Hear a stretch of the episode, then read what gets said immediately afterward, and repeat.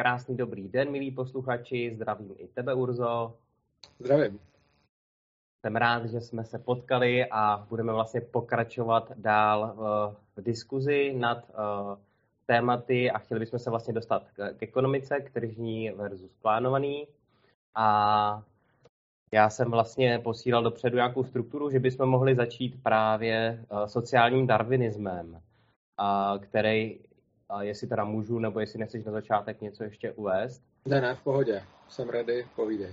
Uh, a jak já jsem vlastně přemýšlel uh, o té dnešní diskuzi, tak k tomu mě ještě vlastně napadlo jenom ukotvit nebo zopakovat, že vlastně každý člověk se dívá na svět nějakým uh, úhlem, já tomu právě říkám světonázor, a ten, uh, ten světonázor vlastně stojí na nějaký pyramidě znalostí, principů a tak dál.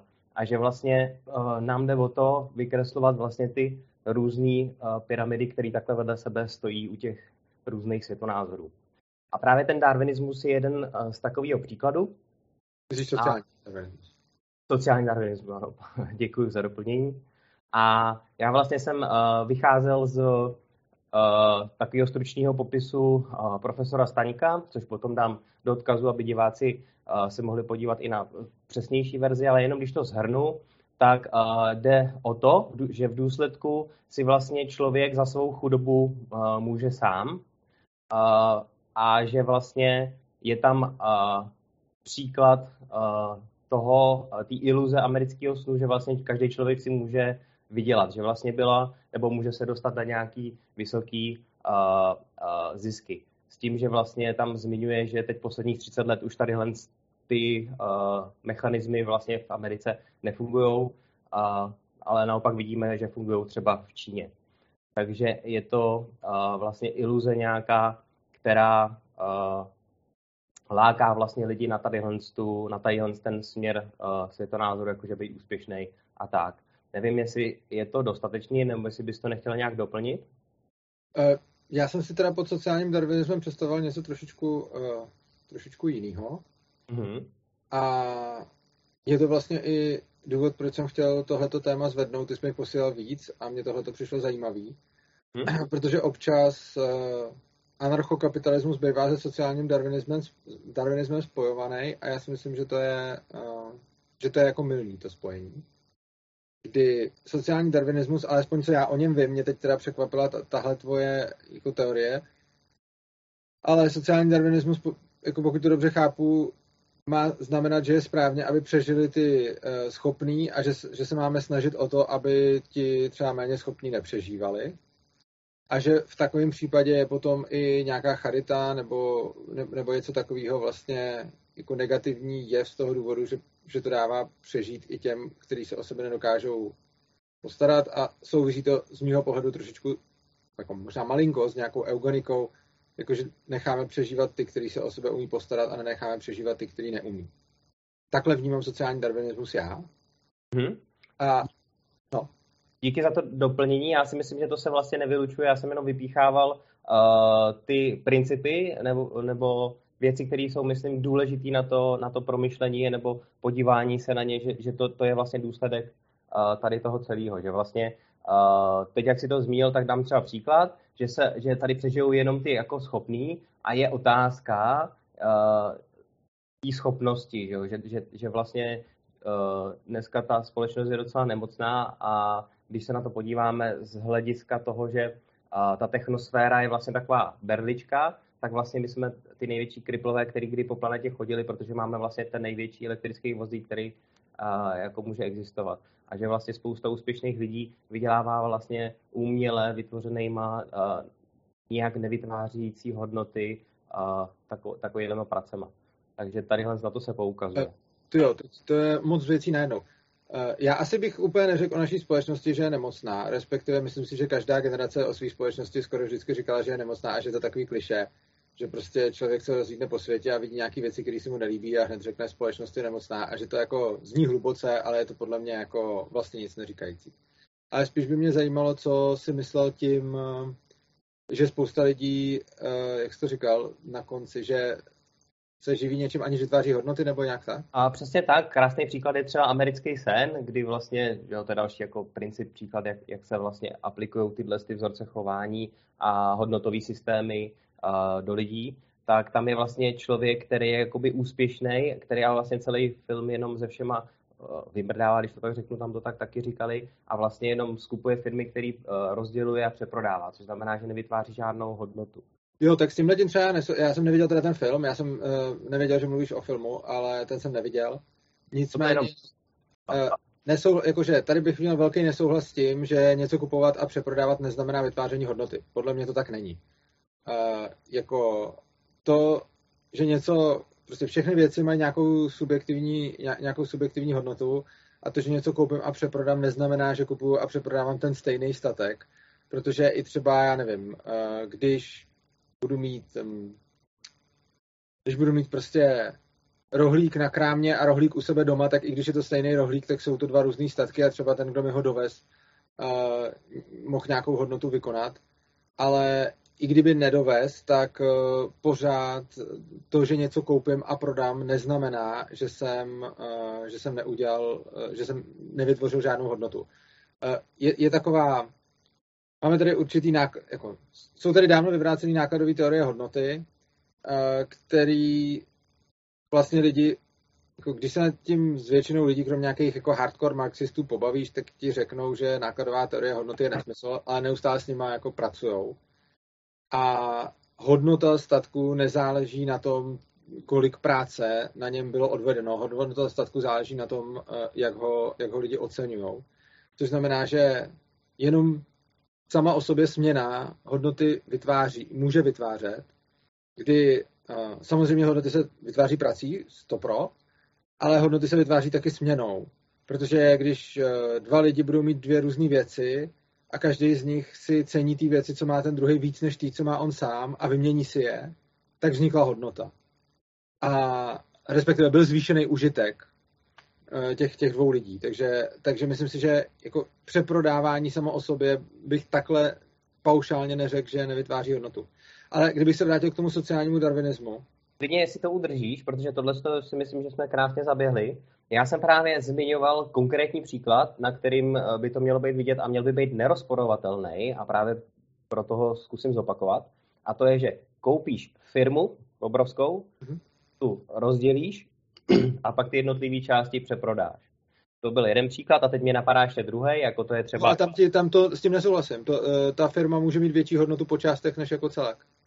No, proto se to, proto se to dělá, ale uh, teď i doplním, že vlastně uh, ty mluvíš o tom užitku, spíš než, spíš než hodnotě, a já mluvím o hodnotě jako, tak jak v podstatě se bavíme o univerzálních pravidlech, uh, jako že svobody a, a pravdy, tak vlastně je i podle mě univerzální, jestli jako něco tvoříš, co má uh, jakoby přínos. A nemyslím tím ten jakoby subjektivní a, a k tomu se možná potom dostanem, protože uh, lidi vlastně jsou programovatelní, takže vlastně to se tak jako dělá, že vlastně se vytváří ta poptávka, nebo že se dá, že se směřuje a že se s ní pracuje a tak dále. Tak já jsem doufal, že se dostane spíš k tomu sociálnímu darwinismu, ale tohle je teda důležitý, tak to ještě dokončím. Uh, hodnota není objektivní, hodnota je pouze subjektivní. Neexistuje nic jako objektivní hodnota.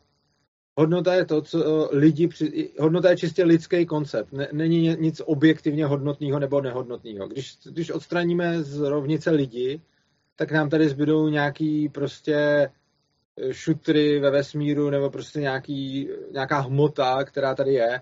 A ta hmota sama o sobě, ať je v jakýmkoliv tvaru, ať je z ní cokoliv vyprodukováno, ať je rozmácená na parderotě, nebo ať je z ní nádherná socha, nebo cokoliv, tak když tam nejsou lidi, tak je to úplně jedno a žádnou hodnotu nic toho samo o sobě nemá. Hodnota je pouze to, co lidi přisuzují věcem. Hodnota není fyzikální vlastnost. Takže tady máme nějaké věci, a hodnota je něco, co jim přisuzují lidi, čistě subjektivně. Takže neexistuje nic jako objektivní hodnota, když nemáš lidi, nemáš hodnotu. Když nemáš lidi, tak tady máš nějaké věci, nějakou masu, ale ta masa sama o sobě nemá žádnou hodnotu, protože hodnota je něco, co přisuzují uh, tomu lidi, podobně jako třeba krása a tak dále. Krása není sama o sobě žádnou hodnotou ani fyzikální veličinou, je to jenom o nějakém vkusu člověka a kdyby sem přiletěli prostě nějaký ufouni, tak by se jim krásný mohlo zdát něco úplně jiného než nám, stejně jako hodnotný by mohlo připadat něco úplně jiného než nám. Takže hodnota je čistě subjektivní a neexistuje nic jako objektivní hodnota. A, a uh, když... Ale, uh, trošku... Teď se mi trochu možná ztrácíš, hele. No, to teď, trošku... Teď se mi možná... Mně právě se to seká, jestli teď jenom vydržíš, já zkusím no. připojit ještě kabel, protože tohle je nějaký divný. Mhm.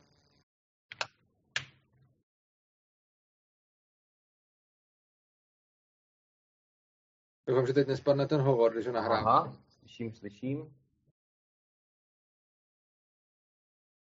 Hele, už pohodě asi. Ty se snad ukončil. V pohodě, teď se kabel, tak asi bude fakt lepší kabel. Super, ty jsi to, myslím, i, že jo, pěkně rozebral, tak tam to střihnem a já zkusím navázat. Uh, teď si vlastně pěkně dorozebíral, nebo vysvětloval ten pojem, ten obraz, mm-hmm. který máš schovaný za slovem hodnota a jestli jsem to dobře pochopil, i užitek. A já se právě ptám, jestli ten užitek je Teď jako... Snažím se poukázat na to, že... Jestli ten užitek co? To tak Ale se půjšeš, je to, je to fakt špatný. Jo. Ono to zase skočilo na, na wi tak já to když tak zkusím. To já si tady vždycky právě zapojím kabel na hovory, aby, aby se nedělal tohle. Hmm. Říkal jsi něco o tom, že je o hodnotě a užitku a nerozuměl jsem ti moc. Jo, jo, jo, tak já to zkusím zopakovat, teď jenom, jestli to jede. Já tě normálně vidím, slyším. Jo, normálně vidíš, slyšíš. Jo, jo, pojď. v pohodě. Mhm. Vypnul tu Wi-Fi. Super. Uh, uh, děkuji zase za zopakování uh, vlastně vysvětlení toho obrazu, který ty máš schovaný za slovem hodnota a já mám takový pocit, že ten obraz vlastně sedí i na ten užitek. Ano. Že ten užitek ho, že, že vlastně ho vystihuje. A právě proto já používám užitek pro tady ten obraz a, a chápu ho a rozumím a s tím jsem souhlasil, co jsi říkal, ale po, chtěl jsem vlastně tu, to slovo hodnota, tak za ním já mám jiný obraz, mm-hmm. takže bez ohledu na, na to, a, a právě tam jsem se snažil poukázat, že nejde uh, jakoby o lidi v tom nastavení, jakým jsou, protože to se dá za prvý ovlivňovat, to je jeden důvod, a že by se to dalo nějak obecnit. Třeba minimálně jeden parametr, uh, který se dá uh, hodnotit, je třeba jako energetická náročnost. Třeba jenom je vidět, jaká je energetická náročnost a tam je to prostě jako jasný. A, a pak jsou možná nějaké další věci a právě jsem je vždycky otázka té míry. Takže snažím se poukázat, že vlastně já mám na mysli tu hodnotu vlastně ne užitek. Prostě ten jiný Ale obraz. tak mi definuj tvoji hodnotu. Jakože eh, já jsem ti definoval, co, co myslím užitkem, co myslím hodnotou. Je to prostě subjektivní hodnota, kterou přiřadí ten člověk k tomu statku. Takže prostě eh, je to něco, kdy eh, ten člověk si toho statku nějak cení a je schopný se ho za nějakých podmínek vzdát nebo naopak nevzdat a směňovat ho a, a podle toho se dá určit teda ten užitek. Ale pokud teda myslíš hodnotu, tak co je podle tebe hodnota? Já jsem se to teď snažil definovat a právě eh, tím, že nejsem v těch diskusích tolik zběhlej, tak já si to tady poznamenávám a eh, můžu prozradit, že máme vlastně domluvenou další diskuzi eh, s panem Hamplem, tak tam bychom to mohli dorozebrat konkrétně přímo tady ty styčný. Já se tě nesnažím chytit, já doopravdy nevím, co ti myslíš, protože jsi řekl energetická náročnost a já vlastně nevím, co si pod tím představit a vlastně nevím, co, co si představit pod tím, jakože rozumím, co, já myslím pod pojmem užitek, ale nerozumím tomu, co ty myslíš pod pojmem hodnota a ne, že bych se snažil jako tě nějak přeargumentovat, já doopravdy nechápu, co ti myslíš. Musím to teda ještě jednou uh, vykreslit. Uh, jde o to, že uh, dle mého názoru existuje nějaký uh, objektivní princip, ze kterého se dá vycházet. Právě uh, vy máte dobře zpracovaný uh, tu, tu svobodu, jak jsem zmiňoval.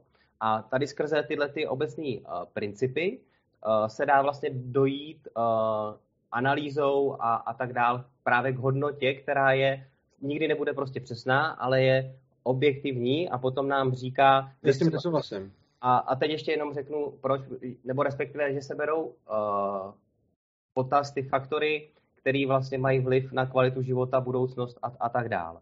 Ale kvalita života je pořád navazaná na lidi já chápu. A teď jenom říkám tady to, proč to zmiňuji, že tohle je jako lepší a to je to, to, nebo proč vlastně to považuji za důležitý jako zmiňovat, že vlastně uh, to, co říkáš vlastně o tom subjektivním užitku, takže to je věc, která vlast, kterou vlastně lidi nemají pod kontrolou. Že to je vlastně ředitelný a tím pádem uh, jenom tady ten samotný, samostatný princip sám o sobě jako nestačí. Tohle by to mělo jakoby zpřesňovat, ale nějak, by to, nějak to jako ne, ne, nezasahuje jako do svobod, nebo nějak by to nemělo uh, ale já se obávám, že to, co děláš, je, že jenom bereš svoje subjektivní hodnoty a předstíráš, že jsou objektivní. Je to velice častá chyba, kdy uh, tohleté, zrovna tohle je diskuze, kterou v posledních měsících vedu s hodně lidma, že mi tvrdí, že existuje něco víc než subjektivní hodnota. A neříkám, že to je zrovna tvůj případ, ale z toho, jak tě poslouchám, mi to tak připadá, ale je možné, že se mi to jenom zdá, protože jsem to slyšel v posledních měsících několikrát.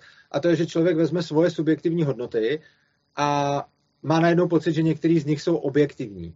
Ty si řekl třeba energetická náročnost, jenže prostě pro někoho může být energetická náročnost irrelevantní, pro někoho můžou být zase jiný ty v úvozovkách objektivní hodnoty.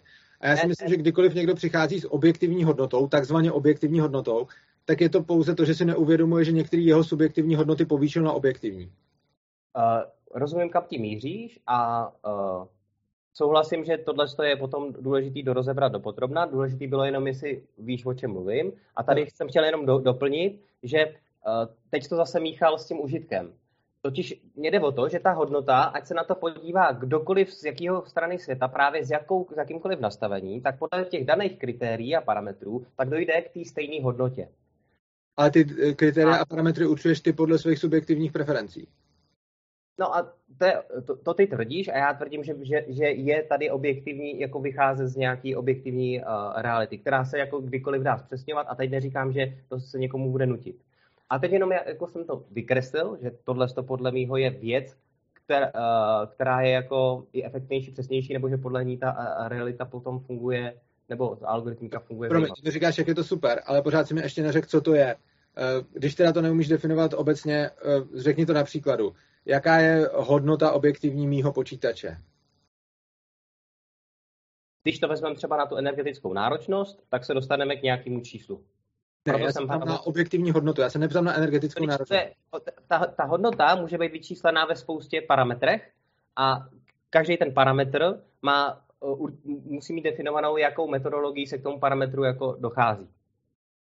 Ale ta hodnota bude teda co potom co? Bude to jedno číslo, nebo bude mít nějaké jednotky, nebo v čem Přesně, se to... bude to jedno číslo k jednomu parametru a ty těch parametrů můžeš mít samozřejmě nekonečně mnoho a ty, mělo by to, a snažím se jenom poukázat na ten princip. A teď já neříkám, že, že to je použitelný, že to někde funguje, ale přijde mi, že pár chytrých lidí tohle zmiňovalo. A tak myslíš, tak... že to je třeba hmotnost, jako? No, teď jasně. Takže dobře, tak, ale jako to jsou a, prostě potom fyzikální... A, dal, a přesně, a teď si dal krásný příklad a ono to je ze vším. A potom ta užitná hodnota, tak pro někoho, kdo prostě nevadí mu skladovat těžké věci, tak to bude užitná hodnota větší, než pro toho, komu to vadí. Jo?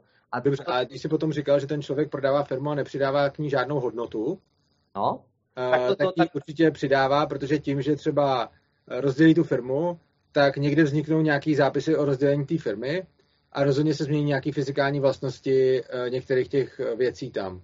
Takže tak. Uh, tak. A, teď a ty jsi řekl, že když ten člověk koupí tu firmu, rozpr, rozkrájí na menší a prodáje, že nepřidal žádnou hodnotu, jenomže podle této definice hodnoty, kterou máš, jí pravděpodobně přidal, protože určitě se změnily někde nějaké fyzikální vlastnosti něčeho. Už jenom třeba toho, že by tam přibyl šanon, tak se změnila hodnota. A, no. a, a Přesně, děkuji ti za, za, to, za to doplnění. A já právě tvrdím, ano, ta hodnota se změnila a já tvrdím, že se snížila. Že když vezmeme ty parametry, které bychom u takovéhle společnosti sledovali, to znamená, já nevím, uh, uh, když vezmu jenom třeba jako zisk jako takový, nebo prostě efektivitu a tak dál, tak... Počkej, počkej, počkej. Teď to, teď to strašně moc, jako ty si řekl, že hodnota jsou nějaký fyzikální parametry, jako třeba hmotnost nebo energetická náročnost a teď najednou do toho pleteš jako zisk a snížila se hodnota. Teď přece si mi teď, jakože napřed, si mi řekl, že ho, jako napřed si pa, pa, eh, jako operoval s tím, že hodnota se zvýší nebo sníží, ale pak si mi řekl, že hodnota je prostě milion parametrů nějakých fyzikálních vlastností. Jenomže přece, když ta hodnota není jedno číslo, ale je to e, prostě množina spousty údajů, tak se ti nemůže snížit ani zvýšit. No, máš nějaký maticový vyjádření, že jo, se kterým se dá počítat, těm jednotlivým parametrům se potom dá dát nějaká prioritizace a, tak dále. Co se dá ale už z tvých subjektivních uh, preferencí. To je přesně to, o čem jsem mluvil. Uh, to máš asi pravdu. To máš asi pravdu. A je to přesně o tom, že tohle je, jako tohleto je prostě oblíbený chyták lidí, že zaměňují fyzikální vlastnosti objektů s hodnotou a užitkem. A teď, jsou dvě věci. Jedna věc jsou fyzikální vlastnosti objektů a to souhlasím s tebou, že objekty mají svoje fyzikální vlastnosti. Mají svoji hmotnost, mají svoji teplotu, mají svoji prostě energetickou náročnost, mají svých milion věcí, které můžeš prostě přesně změřit, zvážit a vypadne ti z toho jako celá spousta čísel.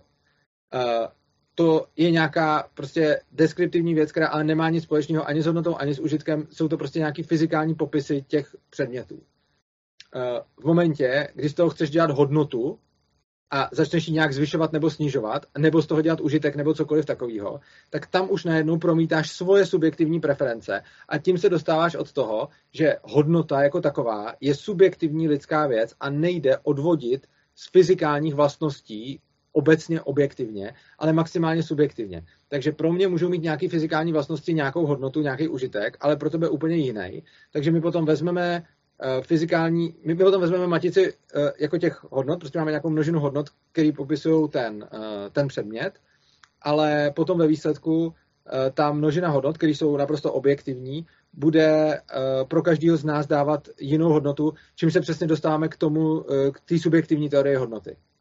No, super, děkuju. Uh, chtěl bych se teda zeptat, takže když vlastně třeba, dejme tomu, uh, upečeš chleba, tak ten můžeš změřit. A když potom po té destrukturalizaci třeba se bude ten chleba péct menší, nebo prostě se dodá méně klientů, to jsou přece jakoby parametry, které se dají uh, měřit. Tím chci jako říct, že jsou tady ty fyzikální, ale pak jsou tady i třeba jako parametry uh, na, na sociální třeba skupiny a tak dál. A já právě takhle daleko jsem se s nikým v diskuzi nedostal, takže vlastně uh, víš, jak je to vlastně těžké, když poprvé se dostáváš do takových vod. Jo. Proto jsem právě říkal, že bych si to klidně připravil tak já jsem že budeme o tomhle debatovat s panem Hamplem, jenže ty jsi začal o tomhle tématu, takže jsem se ho chytil, protože mi tam přišlo, uh, protože já jsem chtěl mluvit o, tý, o tom sociálním darwinismu, jak se nabídl, ale tady mi přišlo, že, že tohle to s ním ani nesouvisí. Jakože ty si řekl to, že když někdo uh, koupí firmu a rozdělí ji na víc firm a prodá je po kusech, tak si řekl, že tím nepřidá žádnou hodnotu. A, a pak jsme se zabředli do tohle.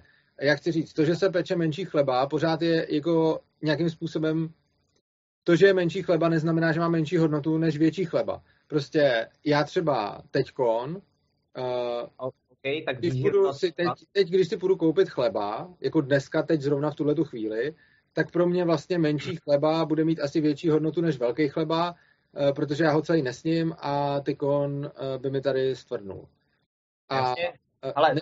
já ti rozumím a to jsou příklady, to vždycky najdem. Samozřejmě já můžu najít protipříklad, ten chleba se ráže o půli čtvrtit a tak dál. Nicméně tady spíš se snažím narazit na ten princip, jestli jsou i takovéhle parametry, když třeba, že všichni potřebují jíst, a je, je tam třeba ještě nějaká výživnost a, a takový, takže se to dá jakoby měřit, že vys je takhle velký, výživný, drahý, tolik spotřeboval energie a tak dál, a že tohle to vlastně jde i na, na, na ty sociální skupiny.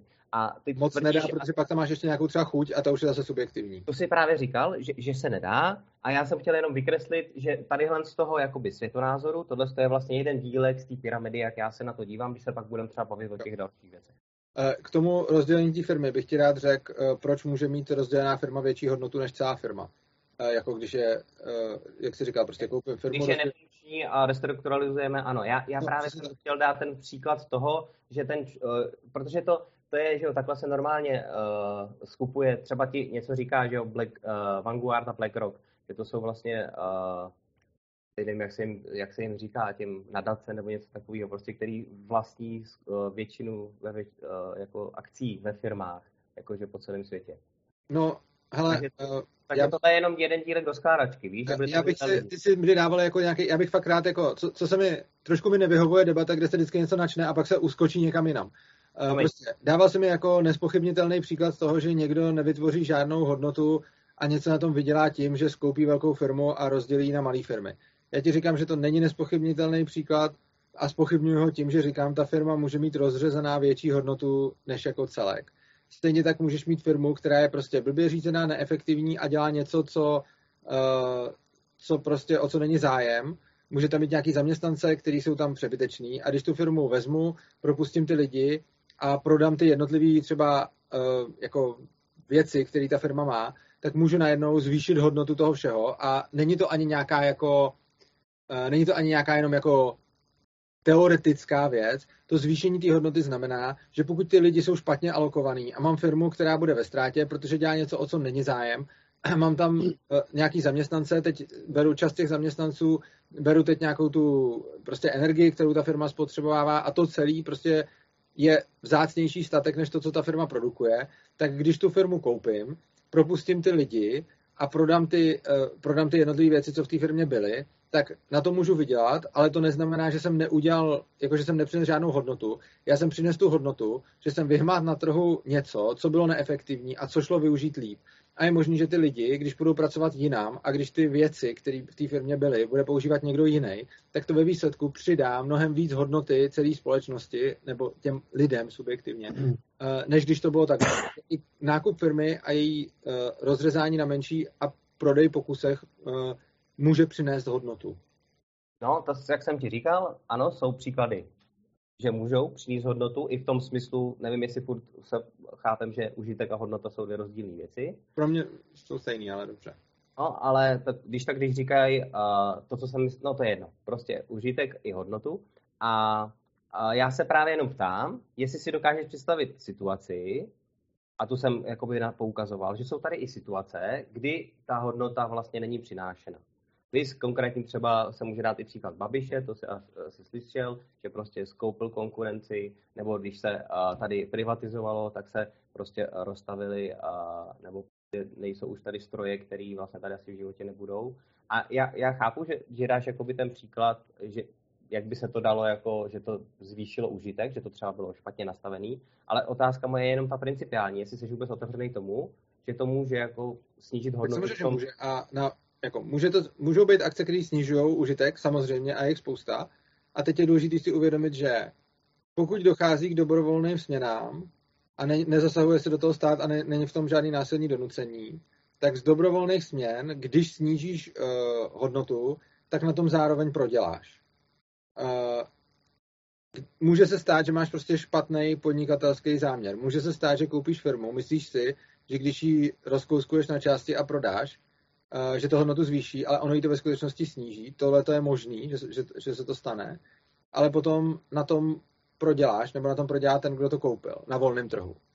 A vždycky, když snížíš hodnotu, tak na tom buď ty nebo někdo, uh, buď ty nebo někdo prodělává. A uh, vlastně vždycky, když máš ale dobrovolnou směnu, tak v ten okamžik té dobrovolné směny, když něco kupuješ, prodáváš, tak eh, pokud k tomu není nikdo donucen, tak stoupá užitek oběma stranám, protože jinak by na to nepřistoupili.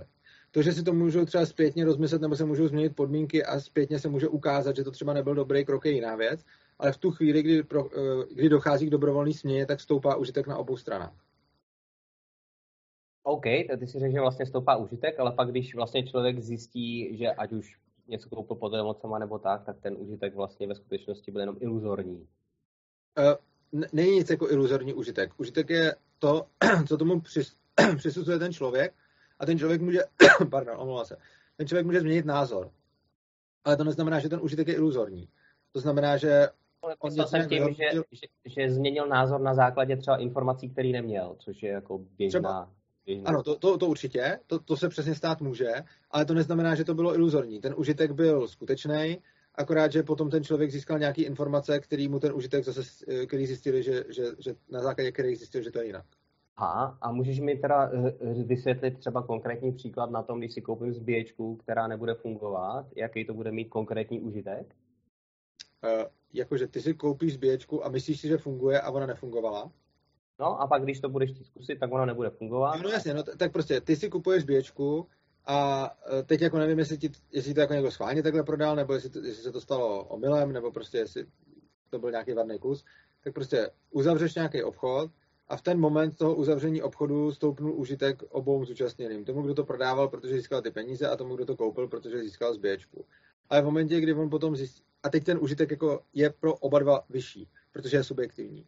A v momentě, kdy on zjistí, že ta zbíječka nefunguje, tak zjistí, že jako zpětně vidí, že jeho užitek teď jako poklesl a potom to musí nějak řešit s tím, eh, s tím kdo mu to prodal. Ale v ten moment té dobrovolné směny uh, stoupne užitek oběma stranám. Protože on buď neví, prostě on buď ví, že to nefunguje a pak to nekoupí, nebo prostě když to koupí, tak to koupil za, s tím, že to fungovalo a v tu chvíli jeho užitek vzrost. A potom se samozřejmě může zjistit nějaký další informace, na základě kterých mu zase užitek klesne. Jakože neříkám, že užitek pořád stoupá, že stoupat i klesne. Já tě chápu, jo, jako z jakých principů tohle říkáš a opakuješ a, a rozumím tomu, ale teď říkáš, reálný užitek mu stoupl. Tak nějaký třeba konkrétní faktor nebo příklad nebo, nebo něco, cokoliv, co vlastně to je, jakože, že se mu trošku zvedly jako emoce, že, že vlastně jako má radost, že tohle třeba se dá i použít. Je to jako, třeba užitek, ano. A takovýhle věci. A tak to za mě právě potom ještě s tím, co přijde, tak se dá jako nazvat iluzorní, ne? Jakože... Ta radost je skutečná, že jo? Prostě já si koupím zběječku a těším se, až s ní budu někde zbíjet a ta moje radost je skutečná. Takže potom zjistím, že ta, prostě jde o to, že emoce nejsou iluzorní. Emoce jsou skutečné emoce. A uh, to, že potom zpětně zjistím, že to byl prostě nějaký vadný kus nebo něco takového, tak mi ten užitek zase sníží, ale jo. jako ta radost ani ten smutek nejsou iluzí. Je to skutečná radost a je to skutečný smutek, protože já se cítím podle toho, co jako vím a ne podle toho, jaká je objektivní realita, protože moje emoce nereagují na objektivní realitu, ale moje re- emoce reagují na moje věmy. No jasně a hlavně taky na to, jak ty věmy zpracovávám a spoustu dalších. Ano, souhlasím, samozřejmě. Jakože, ale, ale... ale což, což znamená, že jsem to dobře pochopil, tak to je, že vlastně tím, že ta emoce proběhla, tak vlastně se stala, tak pro tebe tam vlastně ta iluzornost potom nedává smysl, protože vlastně už to, že se stala, tak tím pádem to zvedlo ten užitek. To, že potom ten užitek klesne úplně někam jinam, třeba klidně o dost níž než byl, tak to je vlastně... Jo, a, a to potom ale ne, ne, nehodnotil bych to jako iluzorní nárůst užitku, ale hodnotil bych to jako nárůst užitku a následný pokles užitku. Mm-hmm. Chápu. Tady tomu naprosto rozumím a ve svým podstatě tady hon takhle by se dalo odůvodnit čímkoliv právě, protože to je ta subjektivita, ten relativismus. Že vlastně ne, neřekl bych, že to je relativismus. Já bych řekl, že subjektivita a relativismus jsou rozdílné věci a myslím si, že uh, hodnotu, jako, ne, nevím jestli bohužel, ale prostě za celý dějiny lidstva nikdo nikdy nevymyslel nic lepšího než subjektivní teorie hodnoty. Bylo to něco, jako, snažili se o to myslitelé už prostě od antiky a pak ve středověku se o to hodně snažili a odvozovali nějakým způsobem, uh, nějakým způsobem hodnotu. A potom Ricardo přišel s nákladovou teorií hodnoty, jenže tam měl spoustu paradoxů. A potom vlastně Karl Menger 1870 přišel se subjektivní teorií hodnoty. A je to teorie hodnoty, která zaprvé vyvrací ty všechny předchozí, nebyl proti ní nalezený žádný protipříklad a je to jediná teorie hodnoty, která jako zatím funguje a zdá se, že, že proti ní nemáme jako nic, co by se našlo. Všechny ostatní teorie hodnoty, s kterými kdy kdo přišel, neříkám, že třeba nemůže někdo přijít ještě s nějakou další, ale prostě zatím všechny teorie hodnoty, s kterými přicházeli učenci za posledních 2000 let, tak byly, všechny byly paradoxní, rozporný, dali se vyvracet a jediná, která ne, je Mengrova subjektivní teorie hodnoty. Mengrova říkáš. Tady se musím přiznat, že tohle je pro mě uh, úplně nový field. Já vlastně vím, že myslím, že uh, jenom nadhodnota je vlastně v marxismu, myslím, a že to vlastně vyvrátil Stalin, že se to vlastně nedá spojit s, s realitou. Že to prostě no jenom... spíš on, uh, nadhodnota je přesně pojem, který vychází z té, uh, ona je prostě Obecně lidi často eh, přicházeli k hodnotě jako k nákladový, že byla prostě nákladová teorie hodnoty. A s tím se neustále pracovalo nějakým způsobem, že to, kolik do toho dáš práce, úsilí, energie, něčeho, tak z toho pak plyne ta hodnota. Jenže tam vždycky se nacházely nějaký paradoxy. A celý koncept eh, nadhodnoty uh, byl vlastně postavený na té nákladové, respektive pracovní teorie hodnoty. Pracovní teorie hodnoty je pak speciálním příkladem nákladové teorie hodnoty. A ta subjektivní teorie hodnoty je vlastně jediná bezrozporná zatím a je tady asi prostě 150 let a zatím nikdo nepřišel na žádný příklad, který by ji nějakým způsobem vyvracel. Neříkám, že nemůže přijít žádná další teorie hodnoty, která bude třeba taky bezrozporná, ale zatím se tak nestalo. Super, super, tohle to mm, budu rád, když pak eh, se k tomu vrátíme. Sociální darwinismus? Že? Uh, hele, mně přijde, že sociální darwinismus uh, je vlastně něco, co lidi občas zaměňují s ANCAPem, ale je v tom fakt velký rozdíl. Kdy podle sociálního darwinismu by si měl uh, chudý prostě nechat umřít, nebo jim prostě nepomáhat a ne, nebejt uh, žádným způsobem solidární. A měl by si vlastně nechávat přežít jenom bohatý a podle toho si potom jako teoretici sociálního darwinismu myslí, že, že vyroste jako lepší společnost, že prostě přežijou jenom ty nejsilnější. A jenže já, já třeba s tímhle tím nesouhlasím a, a anarchokapitalismus rozhodně není tohle, kdy anarchokapitalismus jenom říká, že by to mělo být dobrovolný a neměl by nikoho k pomoci nikdo násilím nutit, ale rozhodně není jako anarchokapitalismus jako takový neříká, že slabým by se nemělo pomáhat, ani neříká, že jenom silní by měli přežít.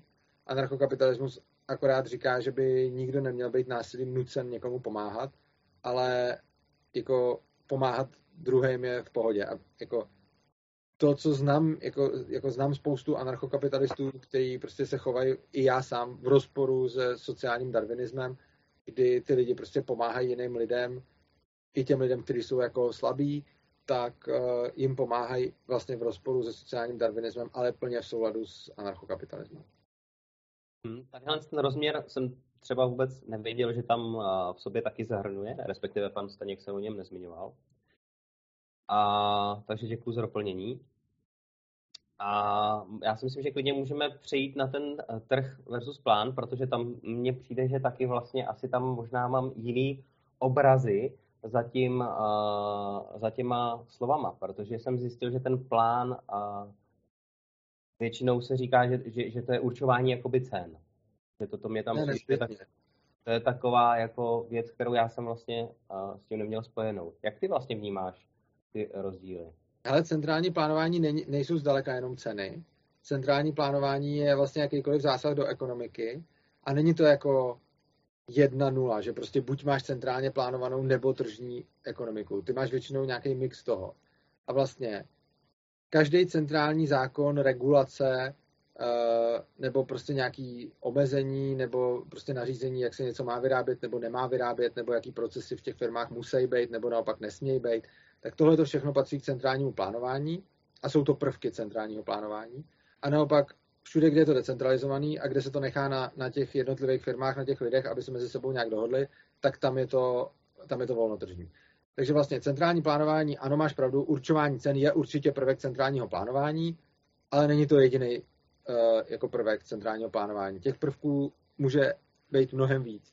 Jako prvkem centrálního plánování je i to, že prostě řekneš, že je zakázáno pracovat víc než x hodin. Prvkem centrálního plánování je to, že prostě celý pracovní, celý zákonník práce je vlastně centrální plánování a vlastně všude, kde dáváš uh, těm firmám a těm zaměstnancům a zaměstnavatelům nějaký univerzální pravidla, jak se mezi sebou mají dohodnout a oni se nesmějí dohodnout jinak, tak je to nějaký prvek centrální, centrálního plánování, který může být jako jako silný a může to být velký zásah, nebo to může být slabý prvek a může to být jenom malý zásah, protože by ho třeba stejně skoro všichni dodržovali i tak.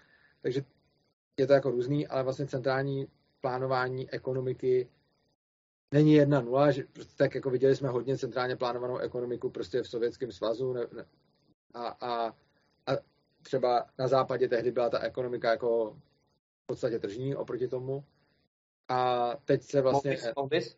Protože teď uh, jsem se tě chtěl zeptat. Já dokončím tu větu. A teď třeba na, na straně uh, toho Sovětského svazu uh, nebo těch bývalých zemí Sovětského svazu je teď to plánování mnohem víc jako směrem k tomu tržnímu ale zase v těch západních zemích se to vrátilo mnohem víc k tomu centrálnímu.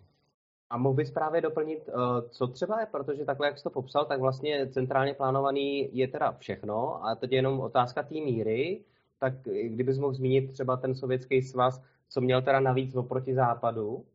No tak tržně, tak ono, stejně tak bys to mohl říct, že tržně je plánovaný všechno a jenom je to otázka té míry, že jo. Prostě, eh, když jsi měl, já nevím, eh, ten sovětský svaz, tak tam bylo zakázaný soukromý podnikání, nemohl si tam prostě otevřít firmu, nemohl si to tam dělat, jak si potřeba, prostě všechno, eh, všechno v podstatě jako diktoval stát. A potom vlastně po rozpadu Sovětského svazu už je tam trochu jinak. Oproti tomu tehdy, jako před 50 lety nebo tak, tak zase ta, ta, ty západní ekonomiky byly mnohem víc uh, protržní, protože tam prostě byla svoboda podnikání ale zároveň uh, dneska je tam ta svoboda podnikání menší, protože tam přibyla spousta regulací. A? Protože teď si teda zmínil jenom, že se tam nemohlo podnikat, ale to samozřejmě není pravda. Je eh, vlastně spousta podniků a, a družstev a vlastně v soukromém vlastnictví, který tam běžela na dost velký jako úrovni, což já jsem taky nevěděl a nedávno jsem se dozvěděl, že třeba eh, jeden takovýhle podnik eh, byl tak úspěšný, že vlastně když byla druhá světová válka, tak oni z dobrovolných příspěvků vybrali na celý tank, že vlastně ta jedna soukromá firma dokázala schromáždit prostředky na to, aby se vlastně postavil tank. Ale to nějak jako, jako za prvý, ne, neznám tenhle ten příklad, ale za druhý prostě nevím vůbec, jako Vlastně nevím vůbec, kam tím míříš, nebo co tím chceš no, říct. Zase tady dávám svůj dílek eh, do skládačky a to, tohle to jsou jakoby informace, které se... Ne, když jsi žil v roce 1950 ve Spojených státech, tak jsi mohl otevřít firmu na vyrábění obuvy, na vyrábění pečiva, na vyrábění eh, prostě papíru, na vyrábění prostě oblečení, prostě jakoukoliv takovouhle firmu si mohl jako ty nebo já, kdyby jsme tam žili jako takhle normální lidi, tak jsme si tam mohli prostě otevřít. Taky to nebylo úplně, jako taky to nebylo úplně volnotržní, protože kdyby jsme si chtěli tam už třeba v roce 19, jako kdyby to bylo ještě třeba v roce 1920, tak třeba i na výrobu zbraní. Už v roce 1950 třeba na výrobu zbraní už ne. Kdyby to bylo v 19. století, mohli bychom vyrábět i drogy, ve 20. potom už spíš ne. Ale pořád jako když bychom se rozhodli otevřít si hospodu, otevřít si prostě restauraci, otevřít si, já nevím, prostě vyrábět fotoaparáty, tak to všechno můžeš, když na to sežneš nějaký kapitál, tak prostě eh, to můžeš rozjet a otevřít tu firmu. To bylo v roce 1950 v západních ekonomikách možný a ještě to nebylo zdaleka tak regulovaný jako teď když si v tu stejnou dobu žil prostě v Sovětském svazu, tak si tyhle ty možnosti neměl. Bez ohledu na to, jestli já jsem nikdy neslyšel o té jedné soukromé firmě, která se, složila na tank, ale prostě Aha. bez ohledu na to, jestli byla nebo nebyla, tak si v roce 1950 jako normální Sovět nemohl uh, si prostě otevřít hospodu nebo obuvnictví nebo uh, prostě cokoliv, hmm. nebo papírnictví. Prostě to, tohle jsem ti myslel. A to je ten rozdíl mezi centrálně plánovaným a tržním hospodářstvím. Chápu. A právě jsem se chtěl jako dozeptat, jestli jsou tam ještě nějaký další faktory, protože to jsem nečekal, že bude vlastně hlavně tenhle. A právě já zmiňuju, a to zase se zpátky u těch světonázorů, že uh, něco se jako říká a když čím víc člověk jako zjišťuje, tak aspoň moje to uh, je zkušenost, tak zjišťuje, že to je dost jinak uh, a ho, hodně jakoby květnatěji přesněji, nebo jak to říct. A právě existuje Irena Anery, která už hrozně dlouho překládá právě z ruštiny a ruský zdroje, protože tam je taky spoustu uh, zajímavých lidí. A ona tady o tom období má docela hodně velký přehled, protože taky byla ateista a pak se dostala tady k těm informacím, tak to začala studovat a tady tu informaci mám přímo od ní. Takže uh, já právě poukazuji na to, že by to nemuselo být tak, jak jako, jo, uh, ty máš ty základní bloky, z těch logicky vyvozuješ něco a já teď tvrdím, že dokonce i ty základní bloky, to hodnocení jich, by mohlo být trošku jinak. A vlastně není cíl to nějak jako dál rozhodnout. Ne, jako tak prostě asi se shodneme na tom, že, jak jsem říkal, v roce 1950 si mohl ve Spojených státech otevřít firmu ne na cokoliv, ale na většinu běžných věcí, které si chtěl vyrábět, si mohl v Americe otevřít, zatímco v Sovětském svazu ne. To, na tom se asi shodneme, ne? No a to je právě, co já ti říkám, že, že bych to velice rád upřesnil, to se tady píšu jako poznámku, že si myslím, že tam bylo, nebo slyšel jsem, že tam bylo spoustu těch podnikajících subjektů, takže si já myslím, o tom já nemluvím, tam... já, já fakt se nechci hádat o tom, kolik tam bylo firm, já, mluvím, jako, já, já jako ne, nevěděl jsem o tom, ale je to vlastně jedno, jestli jich tam byla spousta, ta poenta je, že, že to jako nebylo normálně právo každého člověka si otevřít firmu. To, že někdo někde nějak napojený na politbyro nebo na stranu mohl něco dělat pod radarem, je přece jiná věc, než když to každý může udělat. A jakože to, že tam, jako já ti nechci fakt rozporovat, jestli v Sovětském svazu v roce 1950 bylo několik pár soukromých firm, já to nevím. Nevím, co jako soukromých, moc si to tam nevím představit, ale jako vzhledem k tomu, jaký tam byl bordel, tak si umím představit, že někdo se někde prostě schoval pod radarem a někdo s nějakýma konexema nebo známostma tam mohl dělat něco, co v podstatě vypadalo jako soukromý podnikání, byť se to tak třeba nejmenovalo. Ale jako je, to, o tom se fakt nechci dohadovat, protože mi to přijde jako zbytečná úplně debata. Uh, Přesně tak, o tom se nechcem dohadovat, jenom chcem poukázat, že vlastně z jednoho pohledu vychází nějaká algoritmika a z druhého pohledu, a to takového, že vlastně tam nebyl takový rozdíl, že tam to právo bylo ve smyslu... Uh... ty mi teda chceš říct, že tam to právo bylo. Ty mi chceš říct, že teda v roce 1950 bylo právo na podnikání ve Spojených státech obdobný jako právo na podnikání v Sovětském svazu? To je právo, co jsem si teď uvědomil, že nevím do jaký míry, ale říkám jenom, že, že uh, třeba, třeba tam bylo menší, ale slyšel jsem právě, že to bylo uh, otevřenější, než se mi zdálo. Takže si tady píšu poznámku, že bych to upřesnil.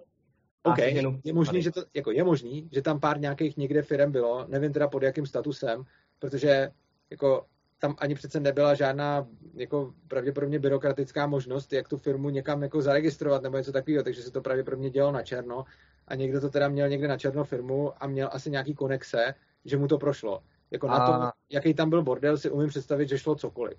To teď znova opakuješ, já musím zareagovat. A to je další zase pohled, že tam byl bordel a zase v jakým slova hledisku.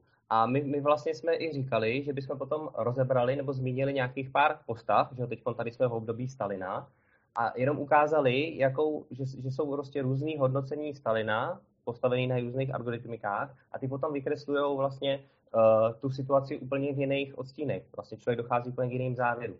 Tohle to já chci poukázat. No, no já nevím, prostě uh, mně to přijde, jako já vůbec nevím vlastně, o čem se tady bavíme, protože ptal se na rozdíl mezi tržním a centrálním plánováním a když jsem a chtěl se uvést na příkladu, já jsem chtěl uvést na příkladu a potom mi přijde, že to jako spochybňuješ, lomeno nespochybňuješ, že já jsem ani nikdy neřekl, že uh, v Sovětském svazu byla míra centrálního plánování stoprocentní a v, uh, ve Spojených státech byla míra centrálního plánování 0%. To jsem samozřejmě neřekl, protože v Americe nebylo jako jestli tam bylo něco, co bylo v podstatě tržní hospodářství, tak to bylo o x set let zpátky prostě, kde tam byl fakt volný trh. Ale uh, jako v, prostě už ve 20. století nebyl v Americe 100% volný trh, už proto, že tam byly regulace na spoustu různých věcí, které si nemohl jen tak vyrábět, takže tam byla jako jednoznačně omezená svoboda podnikání.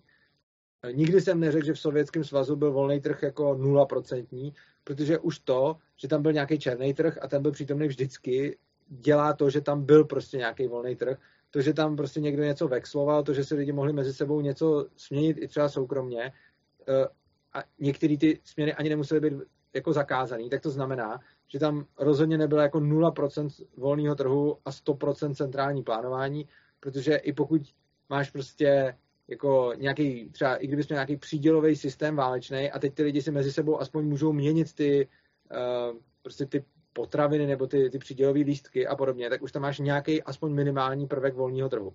Ale to, co jsem na tom chtěl ukázat, je, že ta míra volného trhu tehdy na západě byla výrazně vyšší než ta míra volného trhu eh, v Sovětském svazu.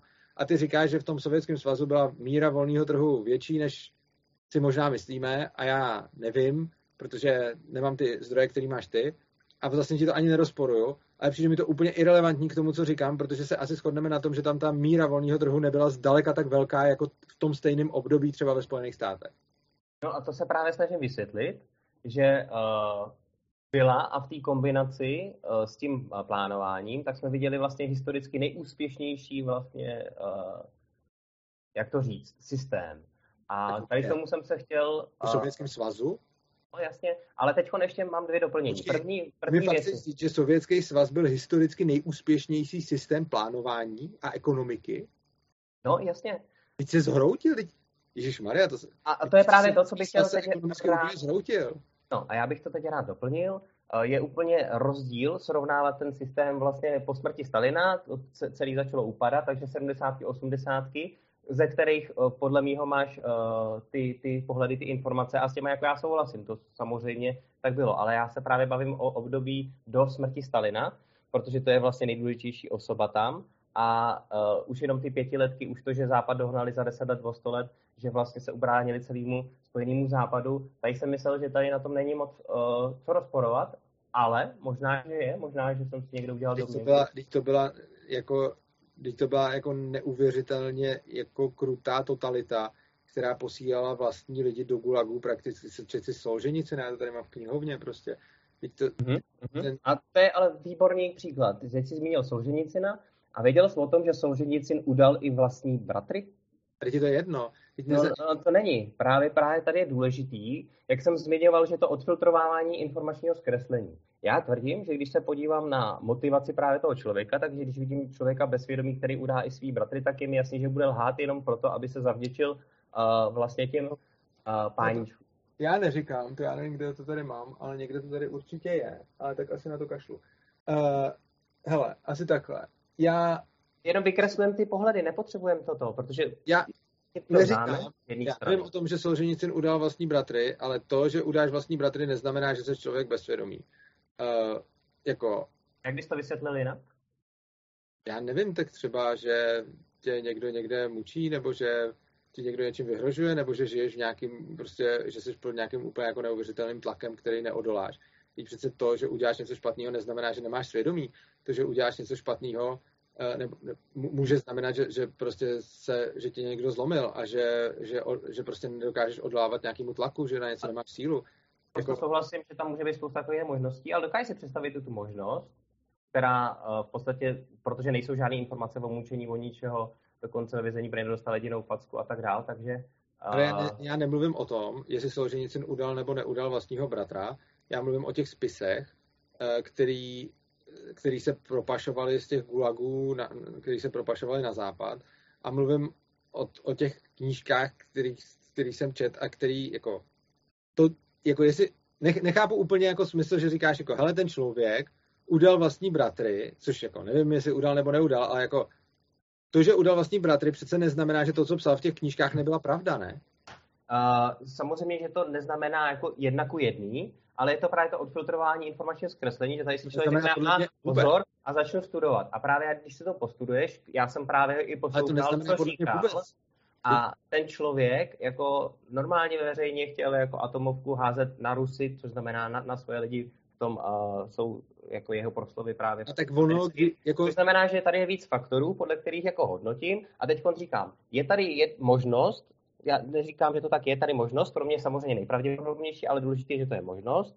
A podle ní, když by to byl takovýhle člověk, tak pak dává smysl, že bude velice rád. No, možnosti všude, ale daleko větší, daleko pravděpodobnější je, jako když by si vyšel z toho, že to, co napsal, je pravda, tak tím se potom i vysvětlí, proč by udal svoje bratry a proč by řekl o házení atomovky. Teď pokud si někdo prožije něco takového, co se píše v těch knížkách, tak pokud si něco takového prožíváš prostě značnou část života, tak si umím představit, že ani ty, ani já bychom to jednak nejspíš nepřežili. Jednak si umím představit, že bychom i ty, i já udali vlastní bratry. A jednak si umím představit, že by jsme tak zblbli, že bychom chtěli na to házet atomovky, protože už bychom prostě z toho byli jenom úplně traumatizovaný a v háji. Takže jako mně přijde úplně divný. Jako, tady zase teda... představy, jo, a já chápu, a tady tu rozumíme, to je ten mainstream, to všichni známe. Dobře, ale tak Solženicin přece není jediný zdroj. A teď máme, klidně se můžeme potom pobavit o dalších. Každopádně je, je rozum, chápeme i ten druhý pohled, že v podstatě z toho uh, odfiltrování informačního zkreslení podle té jeho uh, uh, psychiky, že vlastně je vidět, že neposlouchá svědomí, z toho, že jsem viděl uh, právě Nemyslím. video, kde ten jeho, jeho bratr je spovídaný a on o tom mluví a, a říká tam. Takže jsou jakoby důvodný uh, podezření, nebo mysl, právě zvážit tu, tuhle variantu. A pak samozřejmě tahle varianta taky vysvětluje, no to je jasný, že bude psát takovýhle ptákoviny, protože vlastně čím více takhle... Uh, píče... A co mi chceš teda jako říct? Já vůbec nevím, k čemu to má jako dojít. A hlavně mi to přijde úplně nudný a nezajímavý. Prostě co tady řešíme. Prostě myslel jsem, že budeme řešit třeba ekonomii nebo něco takového. A prostě... A řeš, řešili jsme úspěšnost Sovětského svazu. Že vlastně... Sovětského svazu byla velice špatná, Sovětský svaz byl neúspěšný, Sovětský svaz uh, prostě jako byl ekonomicky zjevně slabší než ta druhá strana a je to krásný příklad toho, jak centrální plánování bylo ekonomicky nefunkční oproti volnému trhu. A nevím, jestli chceš jako spochybňovat to, jestli byl Sovětský svaz byl nebo nebyl ekonomicky úspěšný. Prostě teď Sovětský svaz se absolutně zhroutil. Ale uh, ano, a tady ten proces celý by se dal rozebrat. A důležitý je jenom, že, jsme si vykres, že jsem vykreslil tu druhou rovinu, o který třeba moc lidí neslyšelo a přitom je to docela dobře uh, zpracovaný a zatím každý odborník podstatě jsem neviděl nikoho tohle jako rozporovat. To období, kdy vlastně se dotáhli za tím západem a obránili se v té druhé světové válce, protože to prostě byl počin zajímavý. Nicméně eh, právě takhle se, jak jsme si rozebírali toho Solženicina, že tam byl ten jeden pohled a druhý pohled, tak bych jenom chtěl dokreslit klidně toho Stalina, že v podstatě uh, jenom pro dokreslení, je, to, je tady ten pohled toho tyrana, který prostě, já nevím, co, co všechno dělal, a pak je tady pohled toho, že v každém státě prostě máme různé zájmové skupiny, které proti sobě bojují. Takže dokud nespřesním a nezačnu jako zjišťovat, kdo je kdo, no a pak začnu zjišťovat, že vlastně ten tyran byl v očích jenom těch, kteří proti němu bojovali, těch vlastně elit. Ale že, že znal 2000 uh, inženýrů křesním jménem, je o něm tolik záznamů, že to prostě byl pracovitý člověk, který po sobě zanechal boty, který se ve všem vyznal. Uh, to souhlasím, ale pro mě to zase je, hele, no tak to takovýhle člověk dělá takovýhle věci jenom pokud má právě tu univerzální mravnost, pokud se k ní blíží a pak ty jeho hodnoty jsou tak nastavené, že... Nic jako univer... Ale jako, přece neexistuje nic jako univerzální mravnost, prostě Jedna věc je, že znáš 2000 inženýrů křesníma jménama a že můžeš, já nevím, co být pracovitý, což mu neberu a nijak to nerozporuju. Druhá věc je, že necháváš jako vraždit lidi po milionech, což je jako druhá věc. Ty dvě věci můžou existovat vedle sebe a přijde mi, že si v zásadě jako neodporujou. A já rozhodně nechci Stalinovi upírat jeho nejenom pracovitost, ale určitě asi i jeho jako ambicioznost a jeho jako schopnosti vést sovětský svaz. Určitě jako tam měl spoustu jako věcí, které bych mu neupřel. Na druhou stranu to byl jako absolutní tyran a jako byl to totalitářský diktátor a vlastně nevím, jako podle... to, že můžeš říct, že třeba nebyl, já ti to neberu, ale vlastně mi to, vlastně tím nechci úplně ztrácet čas. Protože, jako jak jsem ti říkal, když jsme se o tom bavili, když jsme se bavili o tom, o čem se tady budeme povídat, ty jsi říkal, že se chceš povídat o historii. Já jsem řekl, že to není zrovna něco, co by mě nějak extra bavilo a jako ne, a ještě tím spíš, pokud to má být povídání o historii, že si řekneme cokoliv, co známe z historických pramenů a řekneme si, no třeba to tak nebylo, tak to už je ještě úplně větší nuda, než si jenom odpakovat ty prameny. A ti rozumím a já to zkusím znova poukázat. To, to, jak vlastně můžeme docházet k nějakému zpřesnění, je, že vlastně to, co tvrdíme, tak zjistíme, na jaký pyramidě to bylo vystavěné. Proto ty moje nějaké doplňující otázky k tobě a ty jsi mi to výborně doplnil. A jako druhý, aby se dalo o čem diskutovat, tak se snažím jenom vykreslit, není vůbec potřeba to uh, jakože nějak rozebírat do detailu, ten, tu druhou algoritmiku, jak vlastně, když se člověk na to dívá, tak to najednou dává podle mě ještě větší smysl. Můžu se plést a právě ten konkrétní příklad tady uh, jsme... Prosím, můžu se spíš zeptat, o čem má být ten rozhovor a o čem dál se bavit, protože mě to, jako já se fakt omlouvám, ale mě tohle to fakt jako těžce nebaví a nechci tím ztrácet čas. A chci se teda zeptat, o čem se a... bavit. A když, už když jsi mi říkal, že se chceš bavit o historii, tak jsem ti říkal, že tomu nechci dávat tolik času, že se chci zejména bavit o ekonomii, že se chci zejména bavit o sociálním darwinismu. A když si řekl, že historie je důležitá, tak jsem řekl, hele, já, já se nechci moc bavit o historii, protože prostě mě to tolik nebaví. Uh, a to, co jsem očekával, je, že to vezmeme velice nějak zkrátka a že si třeba řekneme, ty jsi říkal, že je důležitý, abych řekl, jak já vidím nějaký jako to, na co se mě ptal, že ti mám já nějak uh, zrekapitulovat historii nebo říct nějaký svůj názor na pár historických postav. To jsem jako nebyl jsem z toho úplně nadšený, ale souhlasil jsem s tím, protože si řekl, že je to důležitý do tvýho pořadu. Ale to, co tady děláme teď, je vlastně něco úplně jiného, co mě fakt nezajímá, protože jako když si budeme jako nějak rychle rekapitulovat nějakou historii, OK, proč ne, ale jako to, co mě fakt jako nezajímá, je, že se ke každý věci, kterou známe z historie, řekne, ale mohlo by to být nějak jinak. Prostě můžeme říct jako, pračlověk objevil oheň, ale taky ho vlastně se mohli přiletět, přiletět ufouni, OK, mohli, nebudu říkat, že ne. Ano, to mi nedělám. An, ale možná to je celý, jako, možná to je celý sfalšovaný a taky možná třeba byl lepší, než si myslím. OK, ale mě to moc jako nezajímá. Já ti rozumím a uh, jak víš, přesně jsme se o to bavili, já jsem říkal, že to je důležité, dali jsme asi 12 postav a teď jsme se vlastně dostali k druhý. A já souhlasím, že to není důležité rozbírat všechny, ale chtěl jsem jenom poukázat na to, že to, jak je vykresluju, je furt stejná algoritmika. To není žádný, jako že by to mohlo být náhodou. To je prostě analýza. To je první věc. A druhá věc, chtěl jsem jenom poukázat, že když je tady tadyhle ten druhý pohled na to, tak pak najednou ten sovětský svaz není nejhorší systém, který krachnul, ale je to právě systém, který byl úspěšný a tím pádem vlastně ty logické... Podle mě nebyl. A podle mě nebyl. Nechci se o tom bavit. Ale to já vím. Ale jenom vem tu možnost, a pokud by to tak nebylo, což znamená, pokud se pleteš, tak veškeré ty další jakoby konstrukty jsou mylný. Jenom, ne, nejsou. To, jenom tato nejsou, protože nejsou, protože já svoje ekonomické závěry neodvozuju z empirie, ale z dedukce, což znamená, že bez ohledu na to, jaký byl sovětský svaz, to, co říkám o ekonomii, na tom zásadě nesouvisí a proto nemám moc zájem o tom mluvit. To, co si po mně chtěl, bylo, abych já tobě říkal nějaký pohledy na historické postavy. Ani do toho se mi moc nechtělo, protože mi to nepřišlo tak zajímavý, ale ty jsi mi řekl, že to chceš, tak jsem ti vyhověl a řekl jsem, že OK a že jsem schopný se s tebou bavit o historii a říct ti nějaký svůj pohled na historické postavy a že jsem schopný ti říct nějaký prostě, jak si říká, že chceš, abych ti nějak zrekapituloval důležitý momenty historie. Řekl jsem si, OK, na tohle to jsem ochotný přistoupit. To, na čem jsme se nedohodli a to, jak nechci trávit čas, je, že tady budu poslouchat alternativní revizionistickou historii o tom, že Stalin možná nebyl tyran. Já ti vůbec neříkám, že mám důkaz, že to tak nebylo. A ani ti neříkám, že vylučuju možnost, že to tak bylo. Jako, brutálně tomu nevěřím. Přijde mi, že to, co vím z historie, znamená, že Stalin jako tyran byl.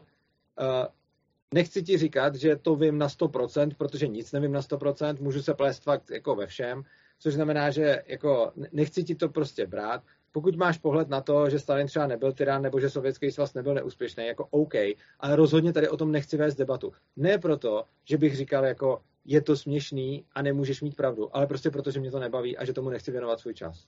A hlavně jsem ti to říkal už před, před tím rozhovorem. To já ti rozumím a já jsem ti zase říkal, že tohle je jediná možnost, jak můžu vykreslit tu jinou algoritmiku. A vlastně dál se o to bavit nemusím. Já jsem chtěl jenom poukázat, jako v jaký no algoritmice to je. A teď uh, klidně můžeme dál v podstatě. Uh, teď je klidně otázka, jestli chceš teda zhrnout nějak tu, tu historii, protože eh, já tam právě cítím, že tam máš ten odpor a uh, samozřejmě já nepotřebuju jako tě nějak jako dráždit nebo štvát, to není můj, můj cíl samozřejmě. Ale já nemám úplně odpor k historii, já mám historii rád, uh, rád si ji studuju, ale není to něco, o čem bych tak rád mluvil. Jsou témata, o kterých rád mluvím a jsou témata, o kterých třeba rád debatuju a jsou témata, o kterých rád nějakým způsobem vedu polemiku. To jsou většinou témata, které jsou nějaký deduktivní nebo logický, kdy uh, můžeme se bavit o nějakých obecných principech a to je to, co mě baví. Oproti tomu historie je něco, co, ne, že bych měl odpor k historii, já mám historii docela rád, já, já si o historii jako hodně čtu, ale není to něco, o čem bych se s někým rád jako dohadoval nebo polemizoval, prostě proto, že to je otázka zdrojů a ne otázka logiky. V momentě, kdy se budeme bavit o tom, proč centrální plánování nefunguje, nebo proč, eh, když se budeme bavit o třeba nemožnosti ekonomické kalkulace v centrálním plánování, tak když budeme řešit tohle, tak to je nějaká logická debata, kde vlastně z axiomů, na kterých se shodneme, můžeme něco odvozovat a můžeme v tom nějakým způsobem jako, eh, jako fungovat a může se na základě toho vést debata. Když se bavíme o historii, tak to není o tom, že bychom jako něco vyvozovali ze stejných axiomů, ale je to, že já řeknu, podle mých zdrojů byl Stalin tyran. A ty řekneš, podle mých zdrojů Stalin tyran nebyl. A, a to je celý. A teď ale já prostě jako nechci vést takovouhle debatu, protože vlastně mě to nebaví, protože uh, si ty zdroje budu rád číst, ale stejně jako nechci nikoho přesvědčovat o tom, že moje zdroje jsou lepší než tvoje zdroje.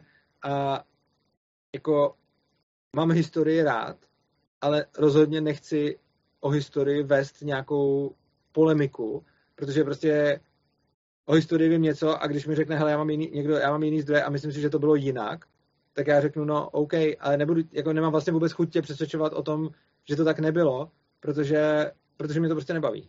A já jsem začátku říkal, že o přesvědčování vůbec nejde, že jde jenom uka- vysvětlení těch algoritmik a co to dělá. Já, jestli si to volíš, tak já bych možná nazdílel Uh, já tady mám totiž připravený citát a uh, on by měl právě vykreslit to, proč, co se snažím jako poukázat a možná je to ještě jako vy, vy možná tam nejenom nechápeš třeba přínos, že by tam něco mohlo být, zkus se na to podívat takhle. A on právě říká, přestože se řídíme jednou metodologií, zkou, zkoumáme a jsou nám známá stejná fakta, přicházíme k různým závěrům. Proč? Okuzál právě odpovídá. Je to vysvětlitelné tím, že při zkoumání historie vedle metodologie a faktů existuje navíc koncepce sjednocující hlavní etapy posuzované historické doby. Jenže právě tuto koncepci mají autoři, kteří se mezi sebou přou, rozdílnou a proto jsou vždy úplně stejná fakta osvětlována v jiném smyslovém odstínu. No jasně, a... ale jde o to, že mně se i líbí debata, kdy eh, vycházíme z nějakých stejných faktů a dojdeme k různým závěrům, závěrům a potom se o tom bavíme. To se mi líbí, takováhle debata. Ale to není případ téhle debaty, protože debata tahle a většina debat historických je takových, že každý přijde s jinýma faktama. A mě prostě, co mě baví, je debata, kde se shodneme na nějakých axiomech nebo stejných faktech a potom se bavíme o tom, co z nich plynou za závěry. Co mě nebaví je debata, kde se budeme dohadovat o tom, jaký jsou vstupní data, což je tenhle ten případ, kdy prostě ty máš nějaké informace o Sovětském svazu, já mám nějaký jiný informace o Sovětském svazu a co z toho? Jako, ty vycházíš z něčeho, já vycházím z něčeho jiného. Tohle to není vůbec ten případ, který si tam čet. My tady nevycházíme z toho, že bychom vycházeli ze stejných fakt, který bychom zkoumali. To by byla debata, která by mě bavila. Ale my tady vycházíme z různých dat, protože ty mi přinášíš data, který já jsem neznal a o kterých pochybuju, ale jako neberu ti je. A, ale prostě jako ne, nebaví mě debata, do které bude každý furt přinášet s, nějakým, jako s nějakýma novýma datama a, a není to jenom o tom, že bychom prostě se na něčem shodli a pak k něčemu šli, ale je to prostě o tom, že přineseš něco nového a já na to řeknu hm. Ale uh, uh, tady je právě to, že uh, zmínil se Solženicina, takže jsme vycházeli ze stejných fakt. A já jsem jenom na tom zase další to odfiltrování informačního poukazoval, jak se na to dá dívat. Že, že se to je přesně ten případ, že to tak nebylo. Eh, zmínil jsem Solženicina a ty jsi mi do toho začal říkat, že chtěl hodit atomovku na Rusko a že udal vlastní bratry, což jsou přesně fakta, který za první nevím, jestli to je pravda, za druhý jsem to nevěděl a za třetí je to přesně to, že já jsem přišel s nějakýma faktama a ty jsi přišel s nějakýma jinýma faktama, který já neznám a nemůžu si je teď v rychlosti ověřit, ani jsme je předtím neřekl. A prostě já ta, takhle debatovat nechci, protože mě to prostě nebaví. Takže pojďme, pojďme dál a pojďme prostě na tohle to se pojďme vykašlat. A... OK, ještě jenom tady doplním. Proč, proč to, ty totiž podle mě eh, chápu, já to znovu zopakuju, nejde o přesvědčování, jde jenom o to vykreslení, což znamená, že tam se to vykreslí a konec. A takže tam nemůže, neměl by se nebavit. Ale pak jsem chtěl ještě poukázat, Ale mě nebaví to vykreslování, mě prostě nebaví, jako mě prostě, jako mám nějaký svůj čas, který je pro mě velice cený a to, co mě nebaví, je poslouchat o tom, eh, jestli Stalin byl nebo nebyl tyran eh, a, a ne až zdaleka tak proto, že prostě jsem přesvědčený o tom, že byl, ale i kdybys mi teď začal teď tady vyprávět o nějaký jiný historický postavě, kterou bych třeba vůbec neznal a neměl na ní žádný názor, a teď bys mi říkal, je, on byl skvělý, nebo je, on byl hrozný, tak mě to nebude bavit, protože si chci o historii zjišťovat informace sám svým tempem, to, co mě baví, to, co mě zajímá a prostě nemám moc zájem o to, aby za mnou chodili lidi a říkali mi něco o nějakých historických postavách, protože si svoje znalosti o historii chci jako hledat sám a jak říkám, prostě mám věci, o kterých mě baví debatovat, třeba ekonomie nebo jako politika nebo věci ve společnosti a podobně. A historie je něco, co mě baví sice číst, a nebaví mě o tom debatovat, protože si chci číst věci o tom, co mě zajímá a ne, aby mi někdo říkal věci z historie, který považuje za důležitý von. Protože věci z historie je tak nekonečný jako balík informací, že stejně nikdy nebudu mít obsažený, takže bych si z nich jako laskavě vybíral sám. Tomu rozumím a uh, chápeš, že jde o to jako slyšet tvůj názor na tu nově vykreslenou algoritmiku, ať už je jakkoliv nesmyslná nebo pro tebe to. Jenom vlastně, uh, aha, to je zajímavý, takhle se jako na to podívat, to mně přijde blbost, protože proto a proto. A ne, protože já věřím tady tomu, ale prostě protože tam třeba uvidíš něco, co tam... Můj názor na to je, nepřijde mi to zajímavý a uh, je to, nepřijde mi to ani pravděpodobný, nemůžu říct s jistotou, to není pravda, můžu říct na základě všeho, co vím, to není pravda. A hlavně to není zajímavý proto, že takovýchhle jako věcí, které budou pro mě nepravděpodobný a budou odporovat všemu, co jsem se doteď jako dozvěděl, můžu říct prostě celou spoustu. A můžu ti teď říct, že jako Hitler měl základnu na odvrácený straně měsíce, což taky nevyvrátíš, je to nepravděpodobný, protože na to pravděpodobně neměl technologie a když ti řeknu, že vlastně měl a už byly vynalezený, jenom je potom zničili a pak, pak to zametlo pod koberec, tak vlastně na to můžeš říct, hm, zajímavý, ale mně to ani zajímavý nepřijde. Prostě jde o to, no, že... Je taky ne, protože tam nebyla žádná vykreslená ta algoritmika eh, těch, těch probíhajících procesů, kdy vlastně jsem z toho citátu se snažil poukázat, že když se na to takhle podíváš jako z druhé strany, tak nejde o tu jednu osobu, ale takhle, když se podíváš algoritmicky jinak na každou... Mohli bychom respektovat to, jak jsem řekl, že mě to nebaví a jít k tomu, ne. Eh, co chci dělat. Tak jenom tady doplním, tím jsem chtěl i poukázat, že vlastně ta ekonomika je čtvrtá priorita řízení a všechny tyhle ty tři ji vlastně ovlivňují, proto ten volný trh vlastně vždycky bude jenom, a mně se líbilo, to jsem od tebe dneska slyšel poprvé, že je vlastně jenom uh, vždycky jenom nějaká část, protože vlastně tam jsou ty, ty regulace a, a tak dál. A já tady asi zruším sdílení a měl jsem ještě jednu doplňující otázku k tomu, uh, vlastně, že tam nezaznělo takovýto plánování kapacit a zdrojů a, a, a školek a že takovýhle věci, to tam taky nějak uh, vnímáš, přes to vlastně nezmiňoval? Uh, nezmiňoval, ale ono to s tím souvisí. Uh, ten volný trh by teda znamenal, že můžeš uh, svobodně podnikat teda i v tom školství, i v tom zdravotnictví nebo v čemkoliv takovýmhle, což znamená, že volnotržně se ty zdroje budou alokovat decentralizovaně, že prostě někdo si založí školku, někdo si založí školu, někdo si založí prostě něco a ty lidi za to budou volnotržně platit, takže bude mít nějaký svoje zákazníky, buď to se to uživí, nebo se to neuživí. Oproti tomu centrální plánování je, že tam bude nějaký politik, který řekne, hele, tady se postaví školka, tady se postaví škola a všichni na to dají peníze a z těch se to zaplatí. Takže jako Jasně. ono to s tím souvisí a to, co jsem řekl, vlastně tohle to zahrnuje, kdy já jsem mluvil o tom, že ten, uh, že ten volný trh je teda to, že se tam každý může svobodně podnikat a ono z toho potom plyne, že i uh, se neplánují centrálně místa ve školce, protože místa ve školce se budou řešit úplně stejně jako místa v hotelu. Mm, jasně, chápu, super. A tady se tě chci zeptat vlastně, jestli si dokážeš, protože spousta příkladů, kdy teď si zmínil ten politik, to rozhodne, že to nefunguje, dokážeš si představit příklad, kdy to plánování vlastně funguje, protože to je vlastně přirozený proces, bez toho žádný, žádný jako větší proces nefunguje, že jo? Pozor, plánování, já ne, nemluvím o plánování, že by nefungovalo plánování jako takový, protože každá firma plánuje, vlastně i každý člověk plánuje, eh, ale mluvím o centrálním plánování, do kterého jsou eh, zahrnutí lidi, kteří do toho zahrnutí být nechtějí a myslím, že, ten, že ta hranice je v dobrovolnosti. V momentě, kdy se ty lidi dohodnou, že si udělají nějaký plán, tak si myslím, že to jako, buď to, to bude fungovat a budou to dělat dál, anebo jim to přestane fungovat, bude to na něčí úkor a ten člověk z toho vystoupí. To je případ třeba nějakých firm nebo prostě volnotržního prostředí.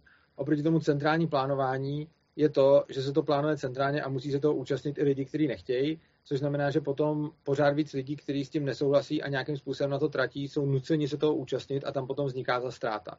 A ta hranice teda není plán a neplán, ale ta hranice je dobrovolnost a nedobrovolnost, kdy plán jako takový může být dobrý i špatný. Špatný plán poznáš podle toho, že na tom někdo tratí a když necháš uh, ty lidi z toho dobrovolně odejít a umožníš jim opt-out, tak potom ty plány, které budou na něčí úkor, se nebudou dát takhle realizovat, protože ty lidi z těch plánů odejdou a nebudou se jich účastnit. V momentě, kdy ten plán centrálně všem vnutíš, tak se toho musí účastnit i ty lidi, kteří je to na jejich úkor a tím pádem tam pak vzniká ta neefektivita. Rozumím, rozumím, že vlastně, když tam ten člověk nemá možnost vol, volby, a, ale to zase uh, by se dal najít i příklad, že, jo? Že, že vlastně, jak jsme to říkali s tou zbíječkou, tak vlastně by to fungovalo i tady, že ten člověk vlastně neodejde, protože uh, myslí si, že mu to přináší ano, mohl by, mo, samozřejmě se může stát, že ten člověk, jako může se totiž stát, že ten člověk neodejde z nějakých důvodů. E, třeba, já nevím, je na něj vyvíjený nějaký nátlak, nebo e, třeba věří, že to bude v budoucnu nějaký, ale on je to potom jiný, takže jako, e, ní, jako neříkám, že e, volný trh a decentralizace je jako ideální systém, který řeší úplně všechny problémy dokonale. To, to určitě ne.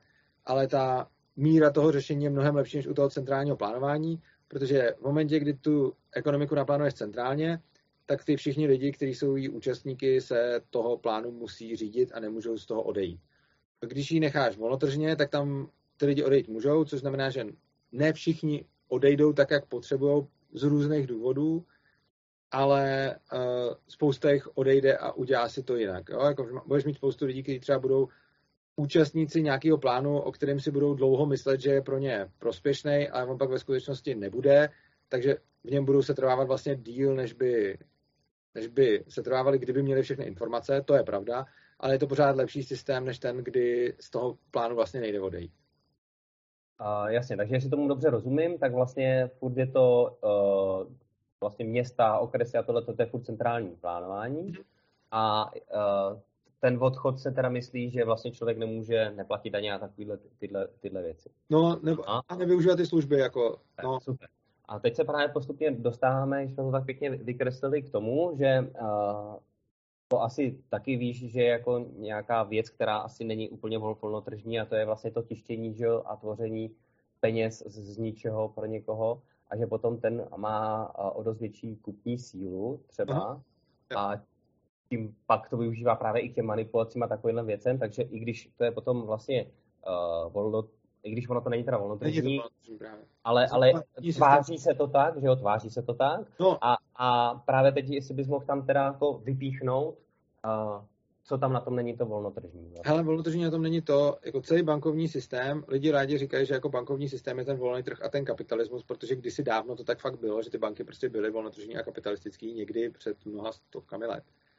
Ale, nebo i před několika stovkami let, nebudu říkat mnoha nutně. Ale teď už to tak vůbec není, protože stát vynucuje, aby lidi přijímali tu měnu státní, stát zároveň vynucuje, aby lidi platili v té státní měně daně a zároveň stát dává nějakým eh, subjektům licence na to, aby ty peníze mohly vytvářet tím, že poskytují půjčky.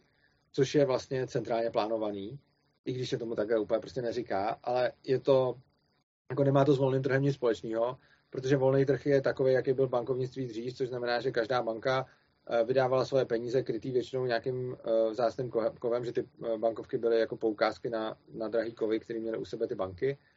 A ta banka mohla klidně třeba zkrachovat, což je taky velice důležitá součást volného trhu, že když to děláš blbě, tak zkrachuješ.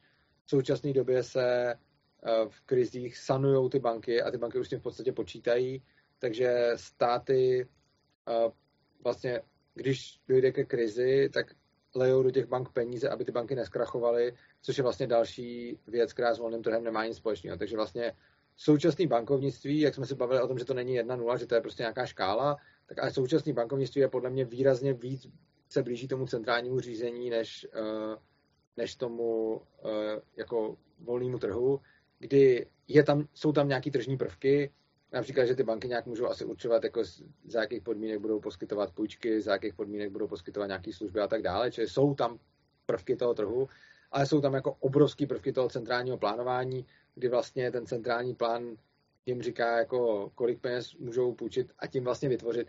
Vlastně i to, a to taky není volný že oni můžou vlastně půjčovat peníze, které nemají, ne jako úplně do libovolného množství, ale prostě můžou půjčovat peníze, které nemají a můžou je tím vlastně vytvářet, tak a, a ty lidi jsou nuceni ty peníze přijím, přijímat, tak tohle vlastně je obrovský prvek státního donucení, který s volným trhem nemá nic společného. Hmm, jasně. To znamená, že uh, ten univerzální princip je, by tam, promiň, měla být uh, transparentnost a vlastně žádný ty machinace z uh, tvoření z ničeho. A pak tam zbývá ještě se dozeptat na konkrétní... Ještě ti k tomu řeknu, možná takhle bych to úplně neřekl. Já si myslím, že by to mělo být, uh, že by to fakt mělo být na těch lidech. Což znamená, já bych nezakazoval tvořit peníze z ničeho, Eh, já bych klidně tohle to umožnil, ale nikoho bych nenutil ty peníze přijímat. A jsem přesvědčený, že lidi by pak takovýhle peníze prostě nechtěli. Jakože nepřijde mi rozumný říct, nesmíte tvořit Jasně, peníze z čeho. To zase vytváříš ten příklad a jestli já zase můžu hned kontra doplnit, uh, lidi to nepřijmou jenom za předpokladu, že o tom a ví, že to nemají přijímat. A jako no ne, tom... ono se to nakonec ukazuje. Ono, když se podíváš do historie, tak tohle to bylo, tohle to bylo jako... Uh, oni jako ty lidi to nemusí nějak úplně sofistikovaně vidět. Ono se to potom uh, ukazuje na tom trhu úplně samo a kdykoliv se podíváš do historie, tak přesně zjistíš, že v momentě, kdy byly, ono se to pak ukazuje na té vzácnosti, že prostě třeba když uh, v Číně se původně platilo železem a potom se tam udělali vlastně, v Číně byly, myslím, tužím první bankovky, jakože stát dá, no napřed ty banky, potom ten stát, teď nevím přesně, jak tam bylo to pořadí, ale každopádně prostě potom poenta byla, že stát vytisknul víc uh, papírových peněz, než kolik to bylo krytý tím železem. A to, co lidi, aniž to nějak věděli, jak to funguje a podobně, tak chtěli to železo jako takový, ale ne ty, ne ty papírové bankovky. A protože lidi nechtěli přijímat, tak ten stát potom vydal zákon, že se musí přijímat a že kdo je nepřijme, tak bude prostě umučený veřejně, aby to ty ostatní přijímali. Takže uh, jde o to, že není potřeba, aby to ty lidi nějak, oni to jako prostě časem zjistí, oni to prostě nemusí to být žádný Einsteini, ale ono se to potom tržně začne dít, že v momentě, kdy nějakých bankovek bude přebytek a teď se zjistí, že ty bankovky nejsou jedna ku jedný směnitelný za to, za co mají být směnitelný, tak se potom začne dít, že uh, normální obchodníci si budou pak víc cenit toho kovu než ty bankovky, takže už třeba ta cena toho zboží bude vyjádřena nějak v těch bankovkách a nějak jinak v tom, co ty hmm. bankovky mají reprezentovat a pak ve výsledku to teda bude znamenat, že se to dostane ke každému člověku a každému to bude jasný. Takže oni to nemusí nějak vědět, ale prostě v momentě, kdy pak budeš mít jako volný trh a nebudeš nucený přijímat žádný peníze a budeš tam mít někoho, kdo má peníze, kterých je prostě omezený počet a mají tu svoji vzácnost, kterou si drží a ty peníze nepřibývají, uh, tak ty lidi budou tyhle ty peníze chtít víc, než ty peníze, který, uh, který bude někdo furt tisknout, uh, prostě protože se bude měnit ta vzácnost a ono se to bude potom měnit na těch cenách, takže uh, se to vlastně propíše a myslím si, že bych nikomu nezakazoval vyrábět si peníze z ničeho, ale nikoho bych nenutil je přijímat a on potom, ten, kdo vyrábí peníze z ničeho, tak je lidi prostě mm, časem nebudou přijímat. Ale jestli jsem to dobře pochopil, tak to si se bavil o tom ideálním stavu, že bych byl jenom volnotržní. O trhu, no. Volným trhu. Protože jo. vlastně v realitě to, to, to tak není a máme příklad třeba dolaru. A mm. to bych možná tě pak poprosil o krátký komentář a v souvislosti s tím možná to spojíš. A jsem se chtěl zeptat, jestli vlastně není ten volný trh jako takový vlastně utopie. Ale... Jsi vlastně, protože jak jsi říkal, že to nikdy nemůže být stoprocentní a tyhle ty věci, jak jsem pochopil, tak budou fungovat jenom tehdy, když to bude stoprocentní volný. Ne, ne, ne, to, to, to, to, není pravda, že to bude fungovat jenom, když je to stoprocentní. Obecně platí prostě čím víc budeš mít trhu, tím líp a nepotřebuješ stoprocentní. A co se týče dolarů, tak myslím si, že ne, není žádný rozdíl v tomhle mezi jako dolarem nebo eurem nebo korunou. Přijde mi, že ty fiat peníze mají všechny velice podobné vlastnosti. Mají tu vlastnost, že existuje nějaká centrální autorita, která ty peníze může emitovat, respektive ne, ne, neemitují je přímo ty centrální banky, většinou emitují je komerční banky, které k tomu mají ale povolení a centrální banky vlastně nastavují uh, ten systém a v závislosti na tom, co centrální banky udělají, tak můžou velice jako ovlivňovat, kolik těch nových peněz bude vyemitováno. Takže vlastně jako dolar taky, ale prostě česká koruna má stejnou vlastnost, euro má stejnou vlastnost. Dolar býval kdysi navaz, navázaný na zlato, ale to, co se neustále dělalo, bylo, že ten zlatý standard rušil, pak se teda znovu zaváděl, ale už jako v jiném poměru, protože vždycky jako to bylo, že byl zlatý standard, potom se vyemitovalo víc dolarů, protože třeba bylo potřeba válčit nebo něco takového, takže se řeklo prostě, teď se vyemituje víc bankovek a pak se to zase vrátí, ono se to potom nevracelo, takže se to nafixovalo většinou v jiném kurzu. Uh, potom dokonce jako lidem v Americe dokonce vzali jako jejich zlato a pak někdy v roce 1971 nebo 1970, teď nevím, který z těch dvou let to byl, ale Nixon zrušil poslední zlatý standard, že naposledy byl dolar navázaný eh, na zlato právě buď 1970 nebo 71 a byl to Nixon, který to, který to zrušil. A výsledkem toho je, že teda dolar už není ničím krytej, Stejně tak není ničím krytej euro, koruna, ani, ani nic uh, takového. A ty peníze, jako jsem, teda tím pádem, že nejsou krytý, tak můžou být emitovaný v podstatě na základě politického rozhodnutí a ne na základě tržní vzácnosti, což je potom to centrální řízení.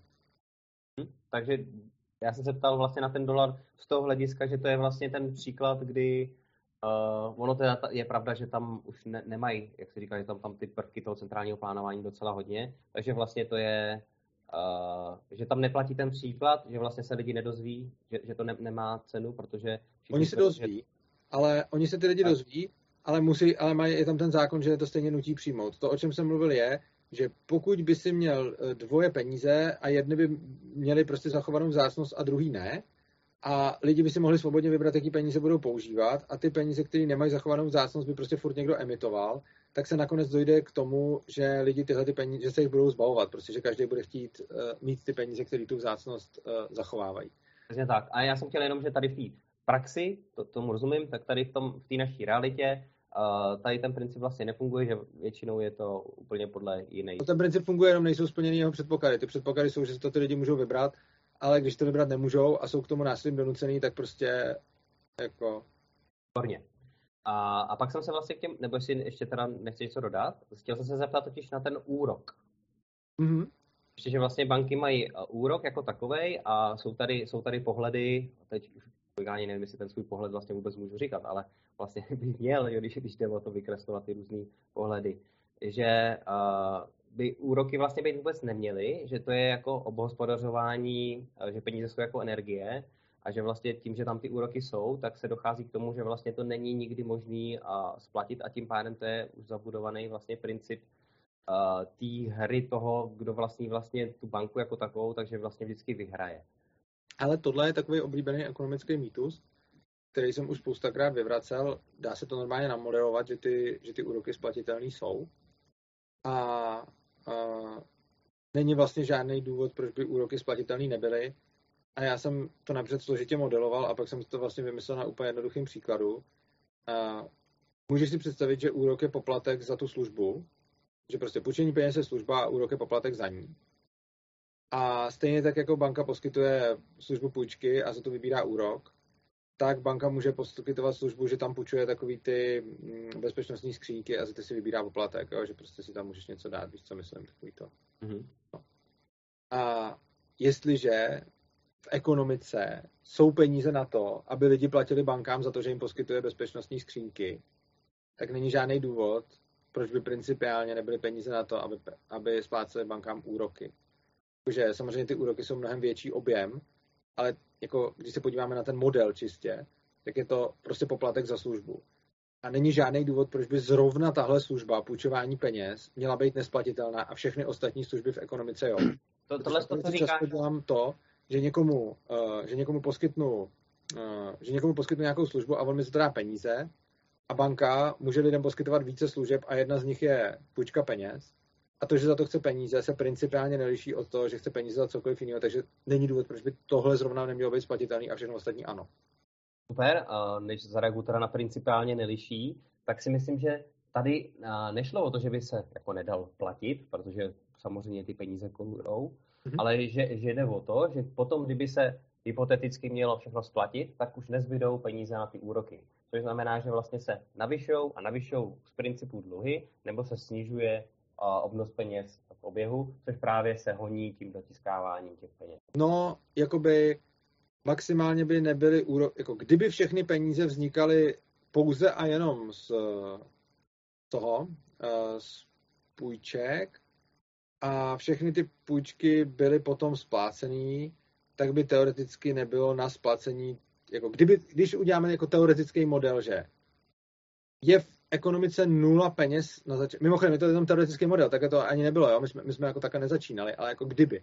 Jsme měli teoretický model, že je v ekonomice nula peněz a první peníze vzniknou tím, že je poskytnuta půjčka, eh, ke který je úrok, eh, taky stejně můžeš splatit, protože můžeš napřed splatit ten úrok a pot... jo, takže jde to splatit eh, v každém případě. Jo, jo to splatíš, když tam no. je jenom dostaneš 100 peněz a máš vrátit 110. No jasně, tak uh, ty to nevracíš najednou, ale vracíš to postupně. Uh, Těch 100 roz, roz, rozdělíš klidně na 10 zpátek, ale furt platíš jenom... Ne, ne, to, to ne, že jo, teď si říká, ty peníze kolujou prostě. Uh, banka mi půjčí, řekněme, že těch 100 bude, jsou jediný peníze v ekonomice, jo, a budeme mít jednu jedinou půjčku, kdy bylo 100 peněz a ona chce splatit 110, ne, tak prostě. Uh, já si to roz, rozložím na 10 zpátek po 10, na 11 zpátek po 10 a mám teď na začátku 100 peněz a mm, bance splatím prostě prvních deset a druhých deset nebo něco takového. Ta banka vyplatí uh, svým prostě jako zaměstnancům nějaký peníze a tak dále. Já už jsem třeba bance teď splatil 90. Ta banka už z těch 90 prostě 50 vyplatila svým zaměstnancům a já jsem pro někoho z těch zaměstnanců udělal nějakou službu. Principiálně uh, Cože? Principiálně, ty tam dáváš vlastně to tvoření těch peněz, což je podle mého principiálně stejně jako ta, ten startovní uh, počet, jo? že vlastně si máme startu nula nebo 1100 milion jsou dva různý případy a my jsme právě brali to nula a myslím si, že s tím i souvisí. Jo, já jsem ještě, jo, promiň, já jsem to viděl ještě blbě, protože ona, jo, ona musí ty peníze rušit, no, ona je musí rušit, ale ona se napřed splatí ten úrok, čili je to, jo, čili je to takhle, dobře, OK. Uh, řekl jsem to blbě, uh, řeknu to teď dobře. Uh, neexistují v ekonomice žádné peníze, banka vytvoří 100, ty mi půjčí a chce vrátit 110. Já mám 100, zaplatím úrok 10, banka si těchto těch 10 může nechat. Ona musí zrušit tu jistinu, ale nemůže zrušit, eh, ten úrok se nechává jako zisk. Takže já splatím prvních 10, bude to splátka úroku, je to zjednodušení, ale takhle. Eh, ta banka si těch 10 nechá, vyplatí je zaměstnanci, zaměstnanec si ode mě něco za těch 10 koupí a já mám 100, už mám splacený úrok a pak splatím 100 a ono to bude na nule. Tím, že je to jako extrémně, jako tato, takhle by se to nestalo, protože to, to se tam počítá, že ona celých těch 10 vyplatí na vejplatách a že těch celých 10 získám já, ale uh, je, je to proto, že jsme udělali ekonomiku, kde je nula peněz na začátku, ale když by tam ty peníze byly, tak uh, to bude vypadat realističtěji. No, ale ty jsi tam právě přidal to principiální, že, že ta banka je jako vyplatí někam. Což uh, vlastně je, tam byla stovka a vlastně pak tam vyplatila to další, takže už tam v těch penězích je 110, ne? No ne, ta, peníze, ta banka musí tu stovku, ta banka si sice bude účtovat 10 a jako úrok a ta banka musí zrušit těch 100, který tam vrátím. Jakože ona vytvořila 100 peněz a musí zrušit 100 peněz, když je tam jako dám. Ale těch 10 je poplatek té bance za tu službu a ten ona rušit nemusí. Což znamená, že banka mi počí 100, já jí dlužím 110, vrátím jí 10, ona těch 10 vyplatí zaměstnanci, to může, protože ona ten úrok ne, nemusí rušit. Ona ruší jenom ty peníze z té jistiny, ne z toho úroku. Vyplatí těch 10 zaměstnanci, ten zaměstnanec mi těch 10 zaplatí a já mám 100 a dlužím 100 a banka těch 100 zruší, takže tam dám a všechno se to splatí. Takže i v teoretickém příkladu, kde nemáme vůbec žádný peníze v ekonomice, jsou dluhy splatitelné. To je zajímavý, tak když se na to díváme právě z toho jednoduchého příkladu, uh, tak teď uh, bych se do toho víc nešťoural, jenom se tě asi zeptám, uh, je, je to někde jako rozebraný? Nezmiňoval se třeba v nějaký přednášce tady na to, že... No já jsem na tohleto téma psal přímo nějaký článek na Defend, kde někdo přesně psal, že dluhy jsou nesplatitelné z tohoto důvodu a já jsem psal, že prostě ne. A ten příklad, mám tam rozepsaný příklad, který je uh, jako lepší, on je trochu komplikovanější uh, a má, je tam těch kroků jako hodně a dá se to tam přečíst, ale vlastně ono to není potřeba, ono to stačí říct takhle, ale vlastně tam ukazuju ekonomiku, kde už ty peníze jako jsou, kde nezačínáme z nuly peněz, a kde už nějaký ty peníze jsou a vysvětluji, jak jde zaplatit uh, dluh i s úrokama, ale vlastně ono je to jedno, jestli to, jako když o něm přemýšlím, tak je vlastně jedno, jestli tam ty peníze máme nebo nemáme, jenom když počítáme s ekonomikou, kde už ty peníze jsou a není to jako první půjčka a jediná, tak se tam dají realističtěji modelovat ty toky těch peněz, že to potom není jako, že ta banka musí všechno vyplatit zaměstnance a ten to musí všechno utratit u mě, ale eh, jako splatit to jde, protože když teď budu simulovat ekonomiku s penězma, tak tam to vyjde úplně hezky a když simulujeme ekonomiku bez peněz, tak to teoreticky taky vyjde, jenom se tam musí stát nějaký prostě jako konkrétní věci, ale je to splatitelný. No tady, tady jde o, o tu míru, že vlastně se musí tvořit uh, tou prací a, a vlastně vydělávat ty, ty bezúroční peníze. Což znamená, že je otázka, v jaký míry. A děkuju za, za to nastřelení. Počkej, co, ještě jednou, jak, jakou prací se musí eh, tvořit bezúroční peníze? No, že vlastně ta banka vyplatí nějakého zaměstnance, který vlastně se proto... No to jasně, ale tohle to... A, a jeden, takže to musel v té bance někdo si vydělat a pak si ten člověk musel zase vydělat. Ale aby... to platí úplně u všeho, že jo? To třeba, když budu vybírat ty poplatky za jakoukoliv jinou službu a začnu u sebe hromadit peníze v ekonomice, tak potom budou dluhy nesplatitelný taky. Jakože řekněme, že budou bezúroční, jakože ty, jako, když se říká takový to, že dluhy jsou nesplatitelný, tak se říká, že jsou nesplatitelný kvůli tomu, že je tam úrok. Ale to není ten důvod. Prostě dluhy můžou být nesplatitelný v momentě, kdy jakýkoliv ekonomický subjekt začne hromadit peníze, což je extrémně nepravděpodobný, ale kdyby se to stalo, tak jsou dluhy nesplatitelný, ale to nesouvisí s úrokem. I bez úroční by byly nesplatitelný. Řekněme, že já budu hromadit peníze, ty si půjčíš uh, stovku bezúročně od banky, zaplatíš mi stovku za něco a já už tu stovku nikomu nedám a ten tvůj dluh se v tu chvíli stává nesplatitelným. Což znamená, že v momentě, kdyby si... Tyhle případy bych ne, ne, neřešil. Právě... No ne, ale ty, ty si říkáš, že bys to neřešil, ale ono je to stejné jako s tím zaměstnancem. Jako. Ta podmínka je splatitelnosti těch dluhů, že ty peníze budou nějak v té ekonomice cirkulovat. Právě, já jsem, to jenom, já jsem to jenom zopakoval, že, že to je, ne, že bych to nějak rozporoval. No, že, ale že úrok právě... není podmínkou. Jestli, jestli tam je nebo není úrok, to na tom nesejde, sejde na tom, jestli cirkulují nebo necirkulují ty peníze. OK, výborně. Uh, tak tady k tomu asi už nemám, co bych doplnil. A jak jsme vlastně teď rozevírali trošku i tu historii, ten zlatý standard a tak, tak mě napadlo, jestli bys uh, nechtěl zhrnout, a já bych to pak dal ze svého pohledu, vlastně nějaký, uh, nějakou historii, ale ne, uh, ne jako historii jako takovou, ale z pohledu financí, jakože jaký byly podle tebe klíčové body, že bychom mohli začít nejdřív takhle, že to tam je blíž. Zajímavé, já jsem myslel, že se budeš ptát na celou historii. Uh, klidně jako můžeš od ní začít, protože ona je jakoby obecnější a pak se může přijít do, do té, ale Dobře. jsem tím nechtěl trápit, když... ne, ne, hele, hele, fakt ne. Uh, já jsem se možná špatně vyjádřil, já to zkusím zopakovat. Mně jako, nevadí tolik schrnout nějakou historii, to je pro mě v pohodě, jenom nechci o historii nějak dalece debatovat, chci si o ní prostě číst, ale nechci být člověk, který se s někým bude o historii dohadovat, ale jakože schrnout historii za mě jako v poho. Uh, k tomu bych možná řekl, hmm, já tomhle tom je to asi jediná věc, kde se jako shodnu s marxistama, kde se mi vlastně líbí jejich pojetí historie, protože když se podíváme na to, jak vypadá historie jako v dě, učebnicích dějepisu, tak to je jako kdyby si jako bral vždycky titulní stránku Blesku a je to vlastně historie těch jako nejdůležitějších celebrit v té dané době.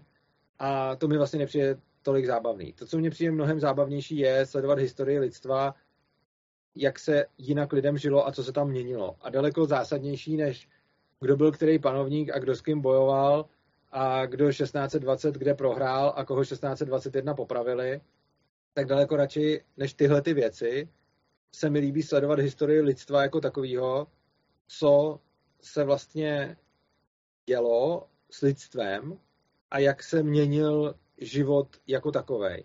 A osobně si myslím, že i když tyhle ty zásadní milníky typu, kdy padla římská říše a podobně do toho přispívaly, tak si myslím, že mnohem důležitější než to, kdy Brutus ubodal Cezara, je, uh, že třeba bylo někde vynalezeno písmo nebo něco takového. Takže můj pohled na historii, když jsem se nad tím zamýšlel, když jsem poslal tu otázku, vlastně mě se na tohle to nikdo nezeptal, ale můj pohled na historii je, že tam vlastně nejmenuju žádnou postavu, protože mi ty postavy konkrétní nepřijdou zase až tak důležitý. A když zkusím schrnout pro sebe, jako historicky, co mi přijde důležitý, tak jako nejspíš úplně někde prapůvodně nějaký objev ohně nebo ovládnutí ohně lidma, to asi bylo zásadní. Potom mi přijde hodně zásadná neo, zásadní neolitická revoluce, že se vlastně lidi z lovců a sběračů stávali zemědělcema. Potom mi přijde hodně zásadní objev nějakého písma, a to ať už obrázkového nebo potom abecedy. Potom velice zásadní, a to, s tím bude, to se bude týkat, beru jako objev peněz, uh, protože to je podle mě jeden jako z nejdůležitějších objevů lidstva, peníze. Uh, hmm. Protože díky penězům pak jsme schopni dělat ekonomickou kalkulaci a přijde mi, že uh, jako peníze jsou úžasný nástroj komunikace ve společnosti. Potom mi velmi zásadní přijde nějaký začátek objevování nějakého vnitřního nebo duchovního světa, a cítil bych tam určitý předěl mezi tím, kdy lidi asi vždycky uctívali nějaký božstva nebo, nebo něco takového, ale vidím tam pak velký předěl mezi tím, kdy začali řešit sebe sami, třeba skrze nějaký buddhismus nebo něco takového, nebo i pak eh, jako křesťanství a podobně, takže jako další velký stupeň vidím nějaký práce se sebou, nějaký seberozvoj, prostě objevování vnitřního světa, že vlastně už nedělám jenom to, že někde něco lovím nebo pěstuju, nebo se starám o to, co s ním a nesním, ale třeba se starám o to, jak se cítím, nebo začnu přemýšlet o tom, proč. A je to i nějaká vlastně filozofie. Filozofie náboženství, seberozvoj, ty, tyhle věci mi přijde důležitý.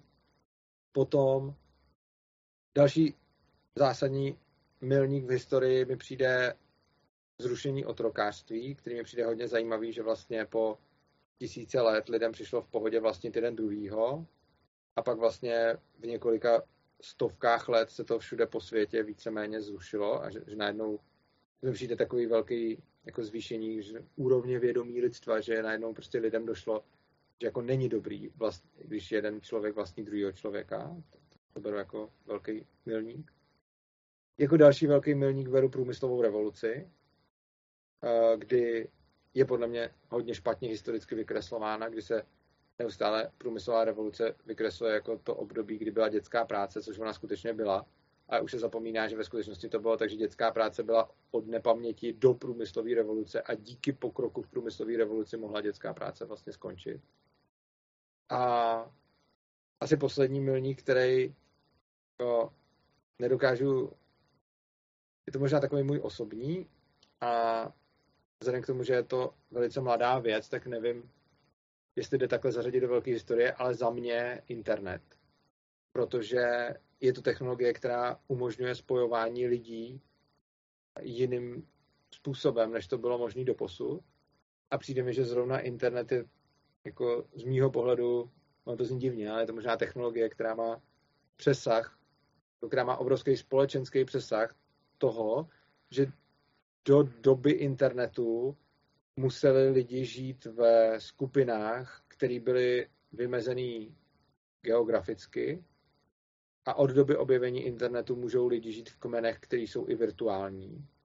A tohle mi přijde jako že jako jednak je internet technologie samozřejmě, ale mně internet přijde jako něco, co výrazně ovlivňuje lidstvo nejenom na technologický, nejenom po technologické stránce, ale i po, řekněme, jako, nechci třeba spirituální stránce nebo nějaký stránce, která je víc než jenom technologická, protože se ti lidi můžou propojovat a pracovat spolu bez ohledu na to, jestli jsou uh, jako geograficky u sebe. A samozřejmě to šlo do nějaký míry i dřív tím, že si prostě posílali třeba dopisy a podobně, ale přijde mi, že jako s internetem se ta míra zvětšila tak moc, že to jako postoupilo vlastně na úplně jinou úroveň. A tohle je teda z mýho pohledu nějakých několik, nevím, kolik jsem jich řekl, prostě do, do deseti, uh, zásadních historických momentů. Můžu doplňující otázky? Aha, jasně. Tomu to asi od konce. Uh, jak jsi zmínil ten na internet, uh, zajímavý, uh, určitě je to důležitý milník, to bez debat. A chtěl jsem se k němu zeptat na, slyšel jsi určitě o pojmu digitální demence, jak tam vnímáš tady tu, tu rovinu, jakože si popsala asi ty světlé stránky, tak jenom, je, že každá věc má své uh, tmavý. Tak... Jo, každá. A myslím si, že čím díl budou lidi používat internet, tím více s ním jako lidstvo naučíme pracovat. A spousta technologií, když přijde a je čerstvá, tak nadělá spoustu jako škody než lidi se ji nějakým způsobem naučí, než se ji lidi nějakým způsobem naučí používat.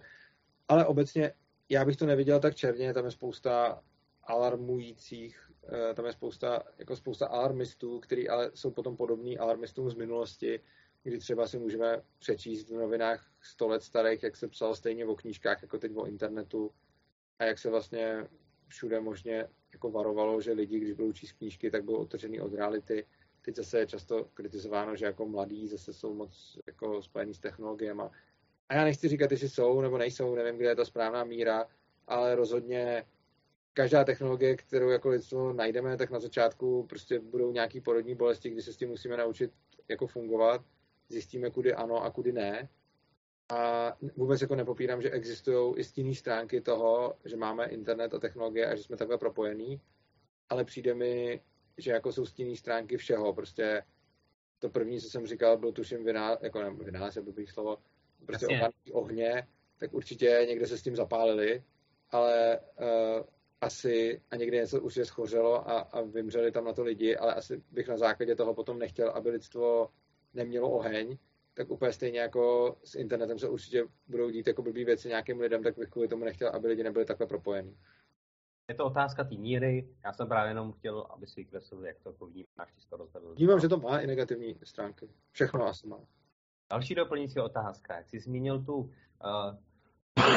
pardon, průmyslovou revoluci, tak ta dětská práce to je výborný doplnění, že ona byla dřív a jenom se ti chci zeptat, uh, zase jde totiž o tu míru, uh, protože já mám takový obraz, zase jsem zjistil, že to asi nemám úplně zpřesněný, jak by bylo zdrávo, protože každý zpřesnění já považuji za a další dílek do té skládačky, že vlastně v té průmyslové revoluci ty děti fakt jako makali v té práci, že tam prostě byly i za nějaký menší plat a že dřív vlastně ta dětská práce byla spíš jako, že pomáhali na tom stavení svým, mm. že, to, že to vlastně bylo, byl takový ojedinělý, že to, že to kvantitativně byl docela velký skok, že uh, si, no, je, je důležité zmínit, že děti pracovali i předtím, ale furt si myslím, že najednou tady ta míra toho uh, jakože vykořišťování, nebo jak, jak to nejlíp pojmenovat, se, se o dost zvýšilo? Ale z informací, které o tom mám, si myslím, že ne. Uh, jako samozřejmě někde asi jo, protože třeba jako jsou jako nějaký potom dochovaný záznamy třeba o nějakých konkrétních továrnách, kde to bylo jako fakt, fakt jako hodně, hodně zlý. Na druhou stranu obecně uh, se těm lidem v těch městech taky zvyšovaly, jako zlepšovaly potom životní podmínky, Eh, klesala třeba i ta dětská umrtnost a podobně. Takže ono to všechno, jako mělo to nějaký pro a nějaký proti. A když se potom podíváme na to přesně jako třeba jaká byla umrtnost při porodech nebo umrtnost dětí a vůbec, tak uh, kolem té průmyslové revoluce se to za, začalo jako brutálně zlepšovat, zatímco předtím to bylo dost bídný. Takže a, a ano, předtím prostě pracovali, je asi rozdíl mezi tím, jestli to dítě prostě pracuje na statku, nebo jestli to dítě pracuje v továrně, jako bez zesporu. Každopádně na tom statku pracovali taky a ty podmínky, ve kterých žili, byly podle všeho za té průmyslové revoluce jako z našeho pohledu blbý, ale podle všeho asi lepší než teď. A zrovna tohle je období, o kterém, uh, o kterém jsem, jako, o kterém mám načteno docela hodně. A myslím si, že kdybych si měl vybrat, jestli bych za průmyslové revoluce byl radši uh, dělník na té farmě, anebo dělník v té továrně, tak jako nechci ani jedno, ale vybral bych si tu továrnu. Jasně, ale tam, tam by spíš mělo být srovnávání jakoby před tou průmyslovou revolucí a ne, ne za ní, ne? Jako, jestli ne, já jsem teď srovnával, uh, jo takhle, no uh, jasně, já jsem to řekl blbě, myslel jsem, jako během té průmyslové revoluce pořád některý lidi pokračovali v životě na těch, uh, na těch farmách, že jo? takže prostě bylo to tak, že prostě skoro všichni no, lidi byli v zemědělství a to, co se dělo pak v průmyslové revoluce, bylo, že se ty lidi z těch vesnic a z těch farem a z těch polí stahovali do měst, kde pracovali v těch továrnách a tam vlastně si měl v, tu, v, tu, v to jedno období si měl obojí, jakože si měl ten život na té farmě, anebo si měl ten život v tom městě. A ty vlastně říkáš, že, že byl skoro stejný, tak proto jsi to srovnával takhle, už jsem to asi pochopil. No a já říkám, že bych si, já říkám, že v té době bych si vybral spíš to město a ostatně jako nejsem sám, protože ono není vlastně, jako teď mě to vlastně došlo, jak jsem to tak řekl, jako četl jsem si ty podmínky jako tam a tam a řekl jsem si, to bych si vybral to město, ale ono nejenom já, ono není náhoda, že ty lidi se z těch farem prostě stahovali do těch měst a že volili radši tu práci v těch továrnách a v těch městech, než tu práci na těch farmách, protože eh, to, to ohodnocení a ty podmínky, ve kterých žili, byly v těch městech a v těch továrnách o něco lepší, než, eh, než, v těch, než na, na těch polích. Jasně, to jsme trošku odběhli. Já jsem právě chtěl zjistit to s těma dětma. Super. Jo, to se omlouvám, ale ono pro ty děti podobně. Chápu, děkuji za doplnění. A pak mě právě zaujalo, že nevím, eh, je to hodně takový jako podobný pohled tomu, ty jsi říkal marxistickému, já tomu říkám mainstreamovému, akorát mě tam překvapilo uh, to, ten, ta filozofie a buddhismus, to zajímání se vlastně o sebe, že to je tam takový, že to většina lidí nevnímá za důležitý bod, tak to chci jenom jako pochválit, že to se mně líbí, že uh, jsi to zmínil. A s tím právě souvisí vlastně i ten objev ohně a Lucia Sběrač a písmo a tak dál, že te, dá, se, dá se zobecnit, že je takový názor, že vlastně člověk se vynul díky jako používání nástrojů. Tady k tomu eh, chci zase jenom doplnit, že vlastně já studuju pana Kozáka, eh, jeho interpretaci gnoze, a on vlastně tvrdí, že to takhle vlastně vůbec není, že to je obráceně, že vždycky bylo nejdřív první eh, duchovno, nebo duchovní nějaký vnuknutí, který se potom jakoby projevilo ale uh, já, jak jsem jako vyzdvihnul ten marxistický, ty marxistický dějiny, tak uh, oni mají ten, jak se to jmenuje, ono se to jmenuje materia, to teď vypadlo, uh, taková ta materiální historie, já to teď říkám určitě blbě, ono se to nemenuje takhle, ale prostě takový to historický materialismus, nebo já ne, prostě no. víš, co myslím. Prostě marxisti mají historii, kterou nějak takhle nazývají a je tam nějaký to materialismus, nějaký ten jo, materialismus. Historický materialismus. No. Jo, jo, tak historický materialismus. Tak uh, historický materialismus říká, a to není to, s čím souhlasím, historický materialismus říká, že to, v jakých uh, žiješ prostě podmínkách uh, a jak se vlastně máš, jaký máš jako životní podmínky kolem sebe jako fyzický, tak to potom zcela determinuje tu tvoji ideovou stránku. Takže to, co vlastně říkají marxisti, je jako to, v jakém prostředí žiješ, zcela determinuje to, jaký, jaký jsou tvoje duchovní pochody.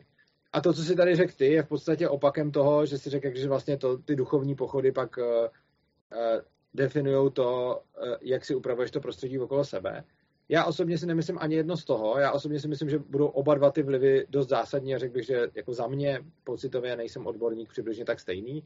Jakože určitě spousta věcí, které se budou odrážet do materiálního světa, budou vycházet z tvého vnitřního nebo duchovního světa a spousta věcí ve tvém materiálním světě se bude prolínat do tvého duchovního světa, takže myslím, že jakože osobně bych dával zapravdu půl na půl těm a těm, ale to, proč jsem vlastně vyzdvihoval ten historický materialismus, je eh, ne proto, že bych si myslel to, co je jeho podstatou, jakože fakt to, v jakém prostředí člověk žije, potom determinuje všechno a že jako nějaká spiritualita nebo duchovno je jenom prostě odrazem to, toho materiálu, to si nemyslím.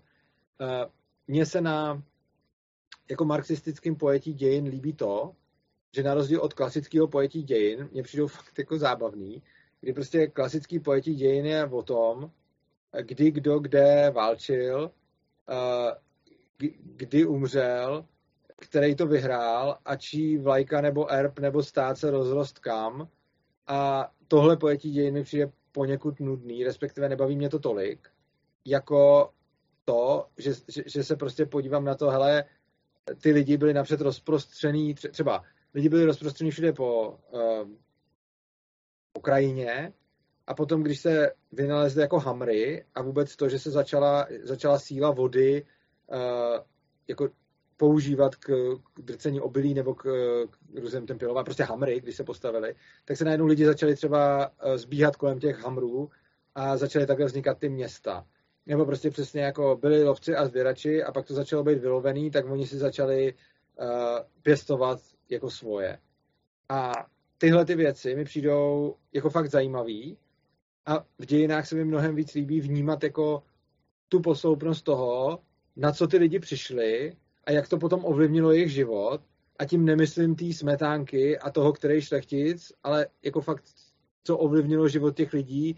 Takže proč napřed běhali po lese, proč potom přestali běhat a někam se usadili, eh, co se změnilo, když objevili peníze, eh, jo, co se změnilo po průmyslové revoluci. A tohle mě vlastně baví mnohem víc než sledování nějakých jako rodů třeba. To s tebou naprosto souhlasím, protože já si myslím, že oni to dělají záměrně. Ta první nám to naprosto nechutí a hlavně jednoduše se tam schovají ty, ty lži, protože podle toho hodně, hodně vylhaný. Minimálně třeba na věci, které jsem přišel právě přes toho pana Kozáka, je právě legenda o svatým Václavou, kdy, kdy on tam prostě říká, že poprvé se Václav zmínil až prostě do let po jeho smrti a že právě on, jak je lingvista, tak říká, proč by matka dávala s tím synům úplně stejný jména, že vlastně uh, stejný jméno. Tak dál, takže to jsem chtěl jakoby zase jako dokreslit, že přesně tohle to, jak, jak uh, to souvisí, jak to vykresluje, jak zapadají veškeré ty souvislosti a co je zajímavé, tak právě každý ten stát to ještě mývá trošku jako jinak. Ne tohohle všimnu. To je taky jako taková... Jako dějiny. No, no, no. Tak jasně, tak protože dějiny píšou vítězové a, a protože uh, jako ten stát vychovává ty lidi k vlastenectví, takže každý stát si potom dělá historii takovou, jaká se mu hodí, což jako prostě ta propaganda v těch školách je, je obrovská a je jasný, že ta historie se dá interpretovat různě a taky se to děje. Mm-hmm. A právě uh, to, jak doplňuji, tak aby se v tom dalo vyznat, tak uh, se to dá právě obecnit do těch principů, který se právě děli, který tady se třeba vykresluje, že ten člověk šel nějakou tu cestu a, a jak používal ty nástroje, tak se vlastně furt zdokonaloval, zlepšoval, zvyšoval tu efektivitu, pak začal prostě různě bojovat a teď jsme v tom světě, kterým jsme, všechno je to náhodou. A nebo jsou tady právě eh, jiný pohledy, který jsem se snažil poukazovat, který používají právě docela komplexní eh, teorii řízení a osvětlují to právě v těch jiných odstínech. Ale myslím si, že uh, možná bych ještě, že nechci se do toho pouštět, abych uh, tě zas uh, netrápil, ale říkal jsem si třeba ještě stěhování národů. Mm-hmm. Um, a pak ty Potěmkinovy vesnice, protože to si myslím, že jsou takové dva zajímavé věci i z toho hlediska, že Potěmkinovy vesnice a mě už třeba 9 z 10 lidí, co jsem se ptal, nebylo schopný říct ani jako vlastně bylo. A teď Potěmkinovy vesnice se používají běžně jako už taky přímě? To musím dodat mladších lidí, ano. Jo, no, no, na Potěmkin, jako Potěmkinové vesnice, takhle, mě obecně Potěmkin přišel sám o sobě dost chytrej a byl to teda jako v podstatě, je dobře, tak jako nebyl oficiálně, ale byl to jako voják, vlada, jako vládnul vlastně s Kateřinou. A jako, já nevím, mě, se na jako Potěmkinové vesnice, ne, nevím, co k ním jako říct, přijde mi, že to každý zná, prostě, že vystavěli vesnice, které vypadaly, nebo dělali tam nějaký kulisy, nebo přenášeli husu z domu do domu, aby to vypadalo, že jsou bohatý, i když ve skutečnosti nebyli. A od toho se to vlastně říká, jako už se to podle mě běžně používá jako pojem. Ale uh, na Potěmkinovi jako takovým, jako historický osobě, jako já jako anarchista nejsem zrovna někdo, kdo by obdivoval nějaký generály, vojáky nebo, nebo vládce, ale vlastně se mi asi na Potěmkinovi líbí ten jeho vztah uh, s carevnou, kdy uh, byly taková celoživotní dvojka a že se nějak jako... Přišel, ten jejich vztah mi, mi tam přišel zajímavý vlastně. Uh, a ne, já, já nejsem nějaký historik, jo, takže, takže jako o těch věcech uh, o těch věcech za, za stolik nevím, a, ale vím, že když jsem si prostě četl o Potěmkinovi, tak to, co mě na něm nejvíc zaujalo, bylo, že byl pravděpodobně chytrý, pravděpodobně byl částečně možná vyšinutý, ne, nebo, nebo takhle. Nebyl úplně moc asi stabilní jedinec, na druhou stranu byl určitě hodně charismatický a přišlo mi vlastně fajn, že uh, měl s tou carevnou vztah, který podle mě, z toho, co o tom vím a můžu se plést, byl fakt založený na tom, že se ty dva měli jako lidsky rádi a nikdy se nějak nezradili. Já mám většinou rád takový, jako a takovýhle historický případy, kdy já obecně oceňuji na, na lidech lojalitu a, a tak tohle mě vlastně na něm zaujalo. A jak říkám, nejsem historik, takže já o Potěmkinovi za stolik nevím. Překvapuješ, jako tady to je docela jako zajímavá informace, kterou si tam vyčet. Můžu se zeptat jenom doplnění, podle čeho vlastně bys soudil, že ne, nebyl moc stabilní jedinec? To jsem ne, já si myslím, že on měl nějaký, jako že on na jednu stranu byl, eh, že on na jednu stranu byl jako hodně charismatický, ale potom se ho, jako co jsem četl, ty lidi nějak jako báli, že se dokázal nějak jako nasrat, nebo že, že, že byl pak najednou, uh, jako že, že uměl být na jednu stranu jako extrémně hodnej, okouzlující a šarmantní, a na druhou stranu, že uměl prostě přepnout, bouchli mu saze a teď, teď, teď jako masakr, jo. Ale jak říkám, já nejsem historik, já prostě jako to, co vím o historii, je, že si prostě tak čtu, protože mě to někdy baví něco jako rozkliknout, ale fakt jako nejsem, jako já nemám nějaký řekl, že bych chodil někam studovat nějaký prameny, prostě ne? to všechno v podstatě vyštený z internetu, jako. Super, super.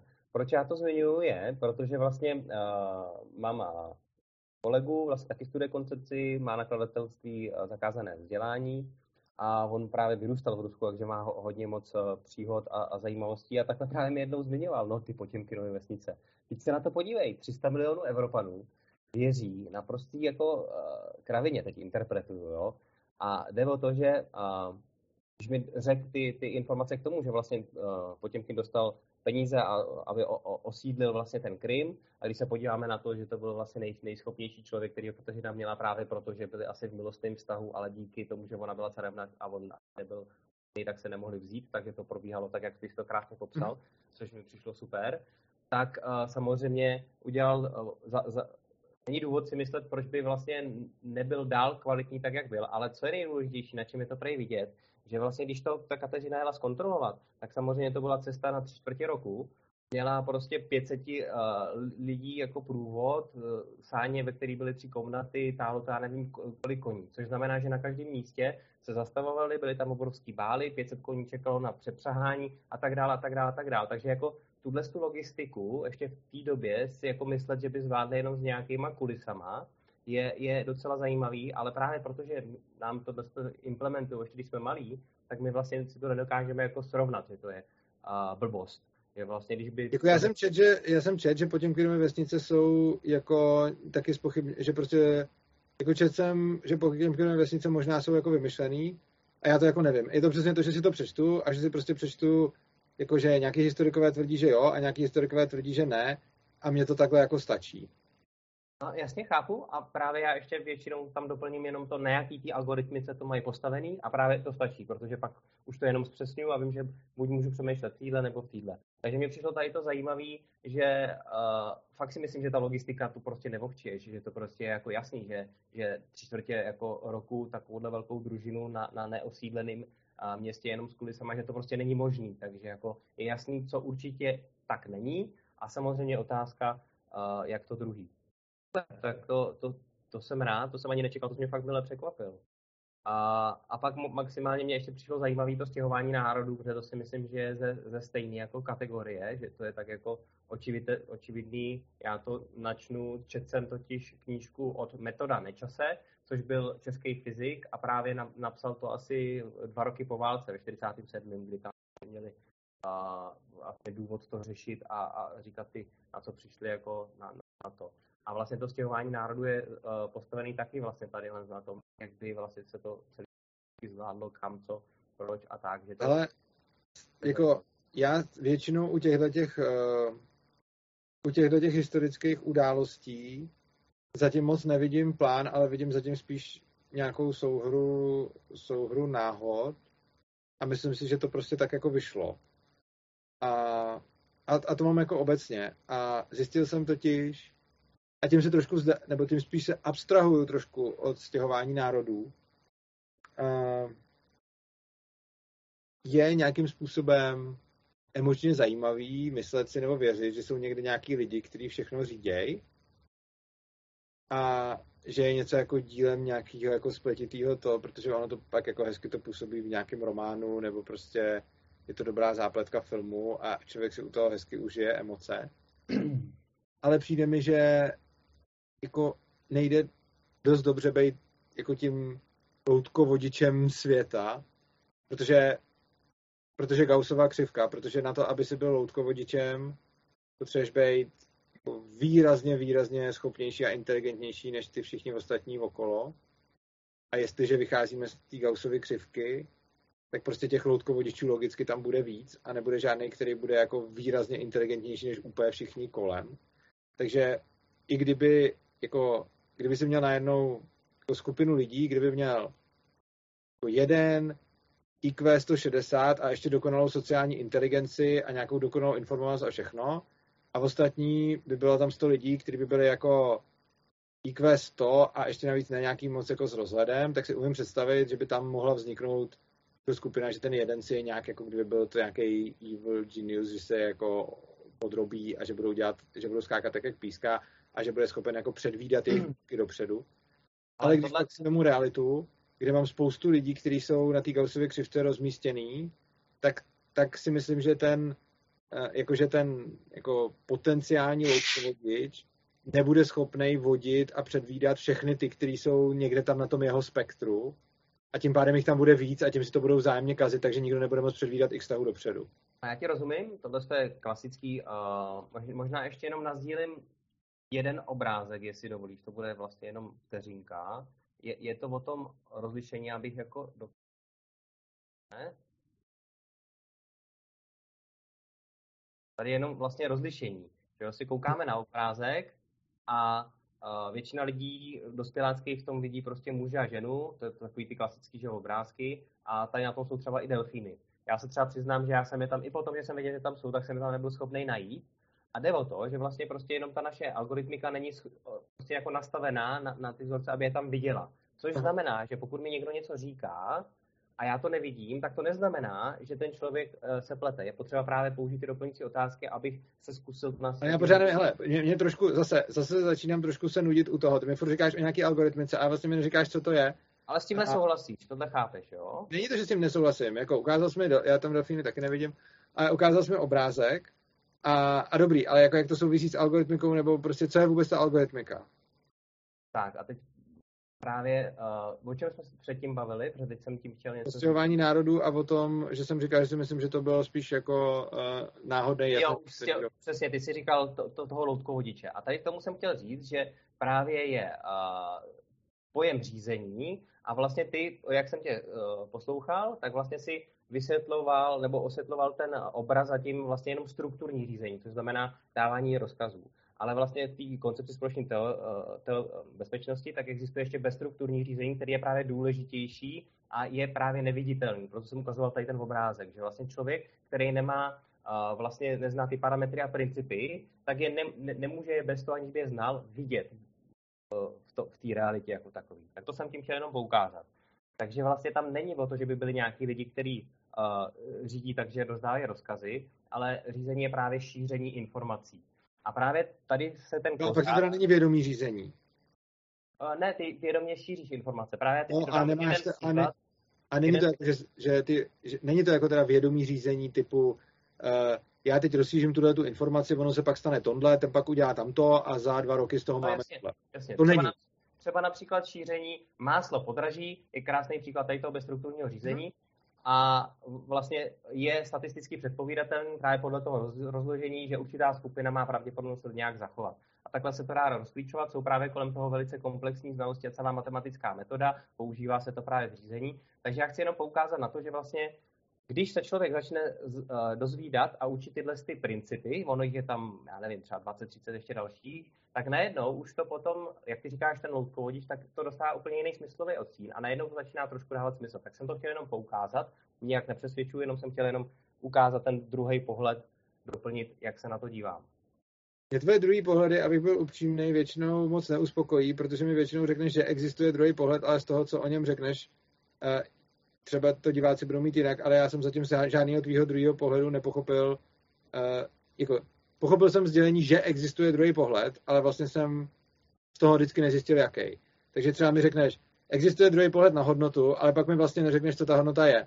Teď si mi řekl, že existuje druhý pohled na řízení, ale vlastně jsem se z toho taky pořádně nedozvěděl, ten druhý pohled. No, teď jsem dozvěděl třeba například, protože tady tohle dokonce znám, to je prostě rozdíl mezi uh, strukturním a bezstrukturním řízením. Mm-hmm. Dál jsem nějak, jsem se to snažil osvětlit, samozřejmě můžou přijít... Jo, a jde o to, já se ptám, jestli to bezstrukturní řízení je, že šířím informace už s nějakým cílem, anebo že prostě šířím informace a ono se pak něco stane. No, to by to jinak nebylo řízení, pokud bych neměl cíl. Ano, a ja, ano to, to si taky myslím. A to, co chci říct, je, že si nemyslím, že strukturně i bezstrukturně lze řídit lidi na několik tahů dopředu. Uh, lze je řídit, jako, lze vypustit jednu... Co? To, to já vím, to si říkal, to si tam právě popisoval tím odpovědičem a já jsem tady dal, teď jsem přidal to bezstrukturní. A mně nepřijde, že to, co si přidal, je protipříklad tomu. Mně přijde, že to, co jsem říkal, platí pro strukturní i bezstrukturní řízení. Ten můj loutkovodič to může dělat uh, jako, přijde mi, že to, co si řekl, není vůbec druhý pohled k tomu, co říkám já, ale že to, co jsem řekl já, platí i pro to strukturní, i pro to bezstrukturní řízení. Počkej, Protože... na základě čeho to říkáš, víš? Ty, to teď to říkám, teď jsem ti to vysvětlil. Ať už řídíš tak, že dodáváš rozkazy, nebo řídíš tak, že vypouštíš informace, no. tak uh, ty máš nějaký cíle, ale máš okolo sebe další, stejně schopný lidi, jako seš ty, který mají jiný cíle což znamená, že potom se snažíte řídit jako všichni. Tahle premisa je platná, protože uh, ty vlastně teď jediný člověk, o kterým vím, který používá vlastně ty nástroje, který v koncepci se tomu nazývá globální prediktor, používá, je údajně Putin. Takže teď jenom jsem chtěl ukázat, že tady není to, že, že by to bylo rovný. Ale to je blbost, tady... jako, že ty bys o tom stejně nevěděl. Uh, prostě jde o to, že to, co jsem, jako, trošičku je divný, že jsem to vysvětlil na té gausovce, ty řekl, jo, jo, jo, pak jsi mi najednou řekl, ale my je ve strukturním řízení, ale to vůbec není reakce na to. Prostě říkám ti, máš nějakou gausovku, uh, ta gausovka, řekněme, že ta gausovka bude, bude zaneseme na ní schopnost ovlivňovat lidi. Přímo, nepřímo, prostě schopnost ovlivňovat lidi. Bude to pravděpodobně nějaký součinitel tvojí inteligence, tvojí uh, sociální inteligence, tvojí prostě nějakého charizmatu, empatie a tak dále. Prostě schopnost ovládat lidi. Ta bude na nějaký gausovce bez zesporu. A teď prostě, když budeš mít na té gausovce někoho, kdo bude mít obrovskou schopnost ovládat lidi, to bude jeden. A pak tam budeš mít skupinu stovky, která bude mít tu schopnost jako výrazně níž než on, tak tam se může nastat přesně tohle, že prostě máš někoho, z koho se stane loutkovodič, ať už přímým nebo nepřímým řízení.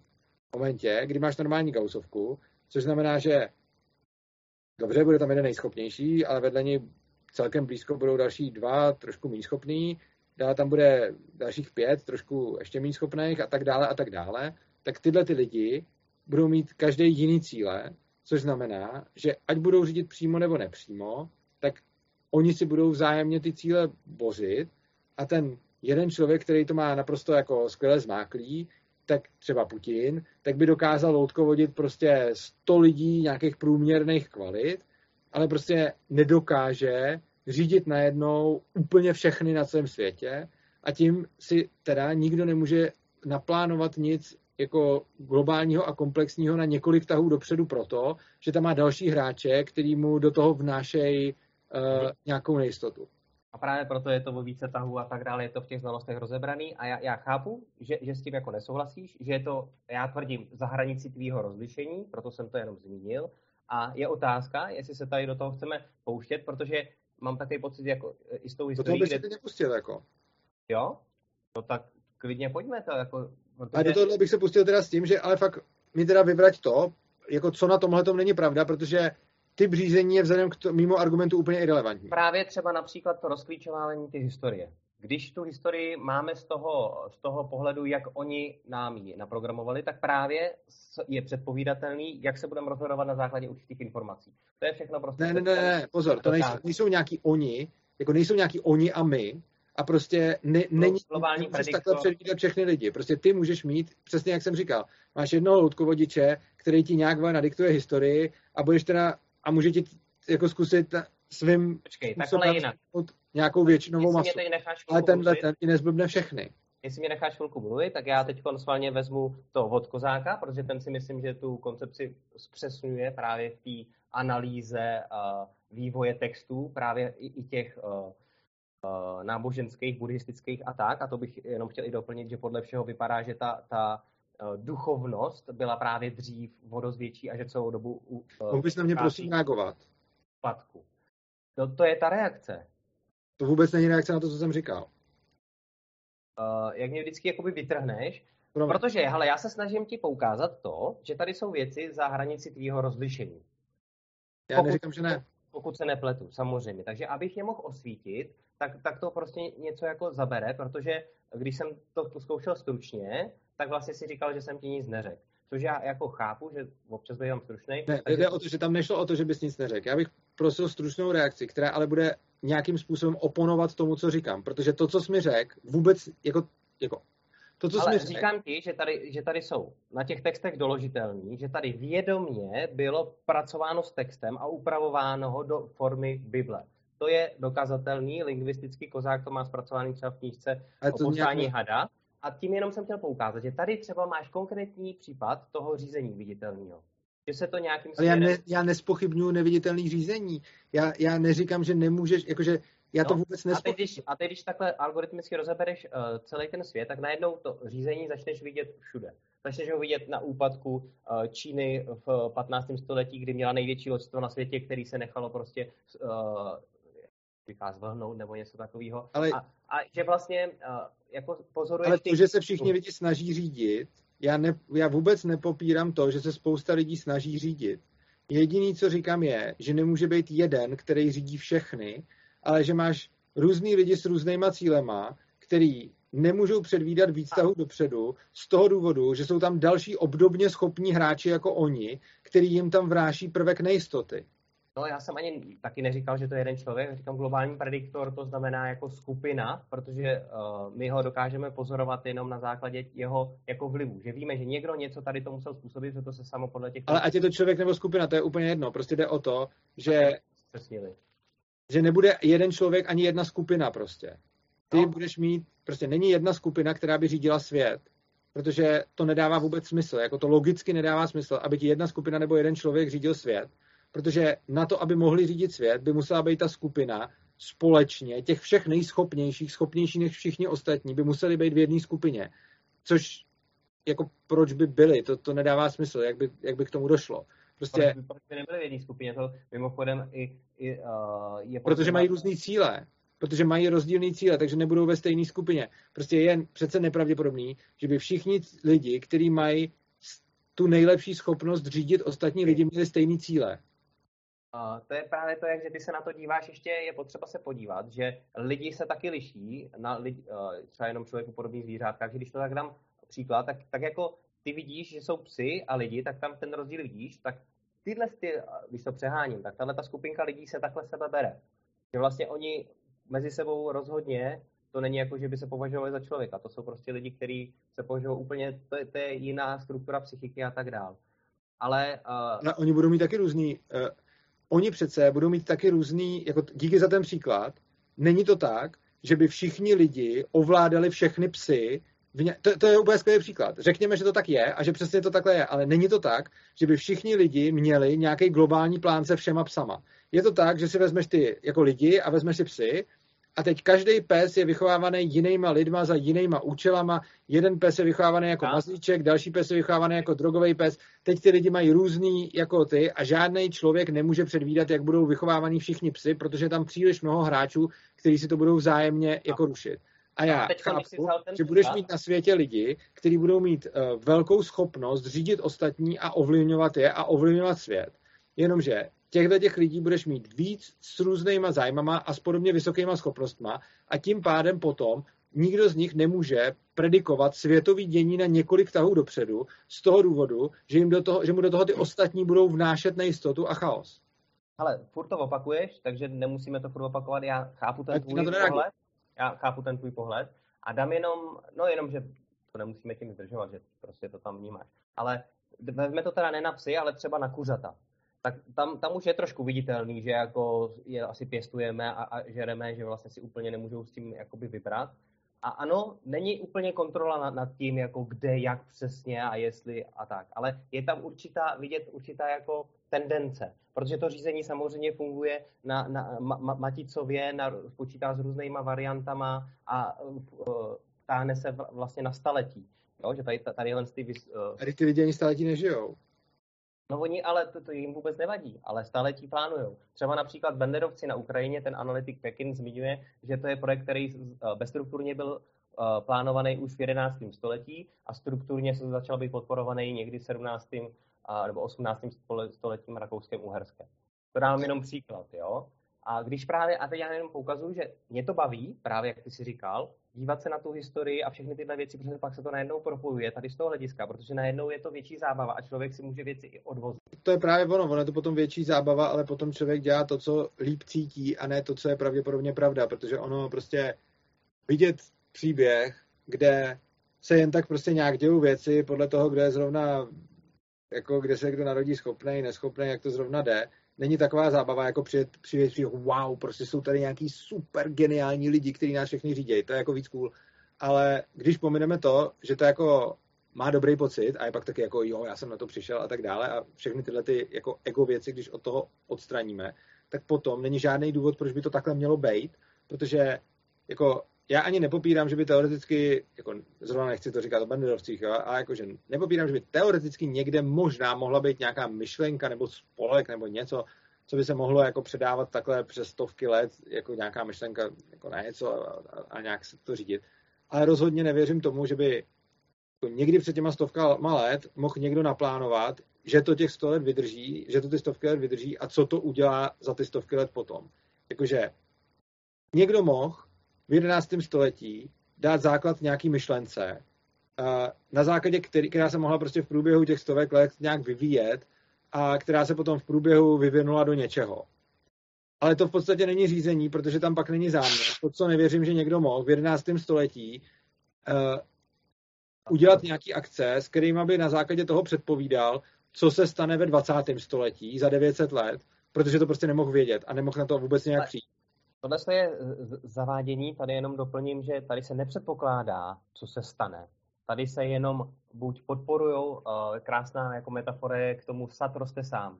Každý sad má svýho sadaře, pokud samozřejmě ho nenecháš jako ladem.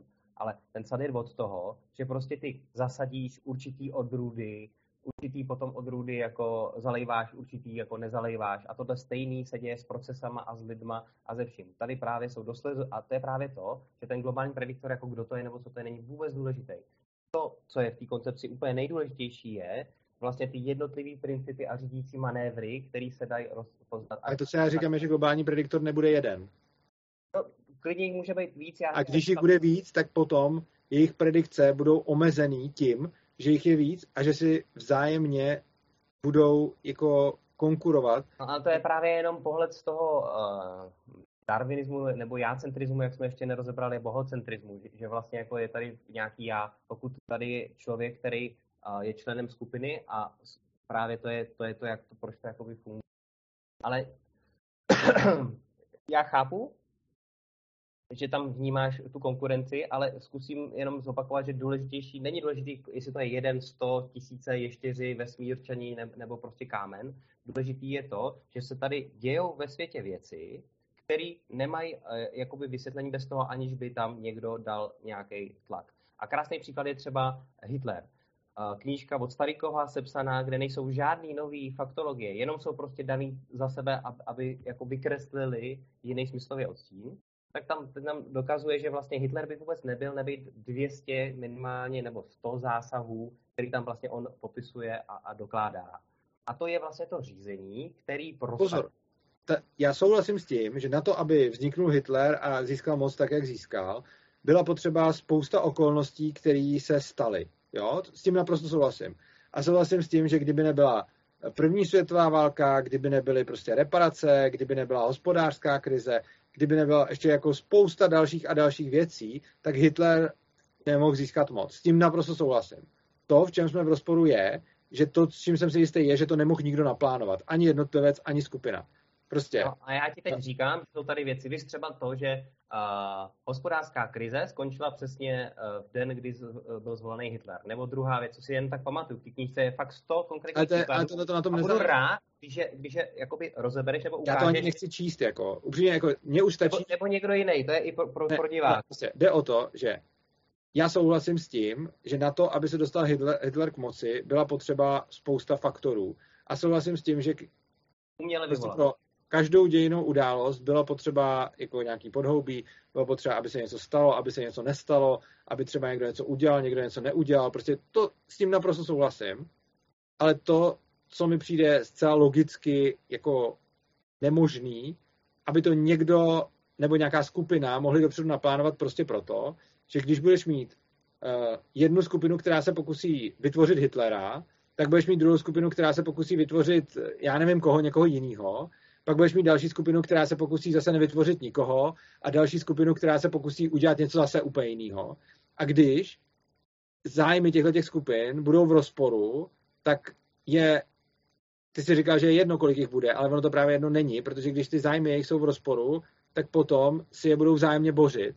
Takže jako nikdo nemohl, jako spousta jednotlivců svýma různýma akcema, z nich řada byla nevědomých, jakoby v úzkách vytvořili Hitlera, ale rozhodně jsem si dost jistý, že nemohl existovat plán, no, který vytvořil Hitlera s tím, že by někdo v roce 1900 řekl, prostě vytvoříme Hitlera a druhou světovou. Takhle se to samozřejmě nedělá, právě proto furt opakuju, že to je za hranicí tvýho rozlišení. Opakuješ furt dokola to stejný.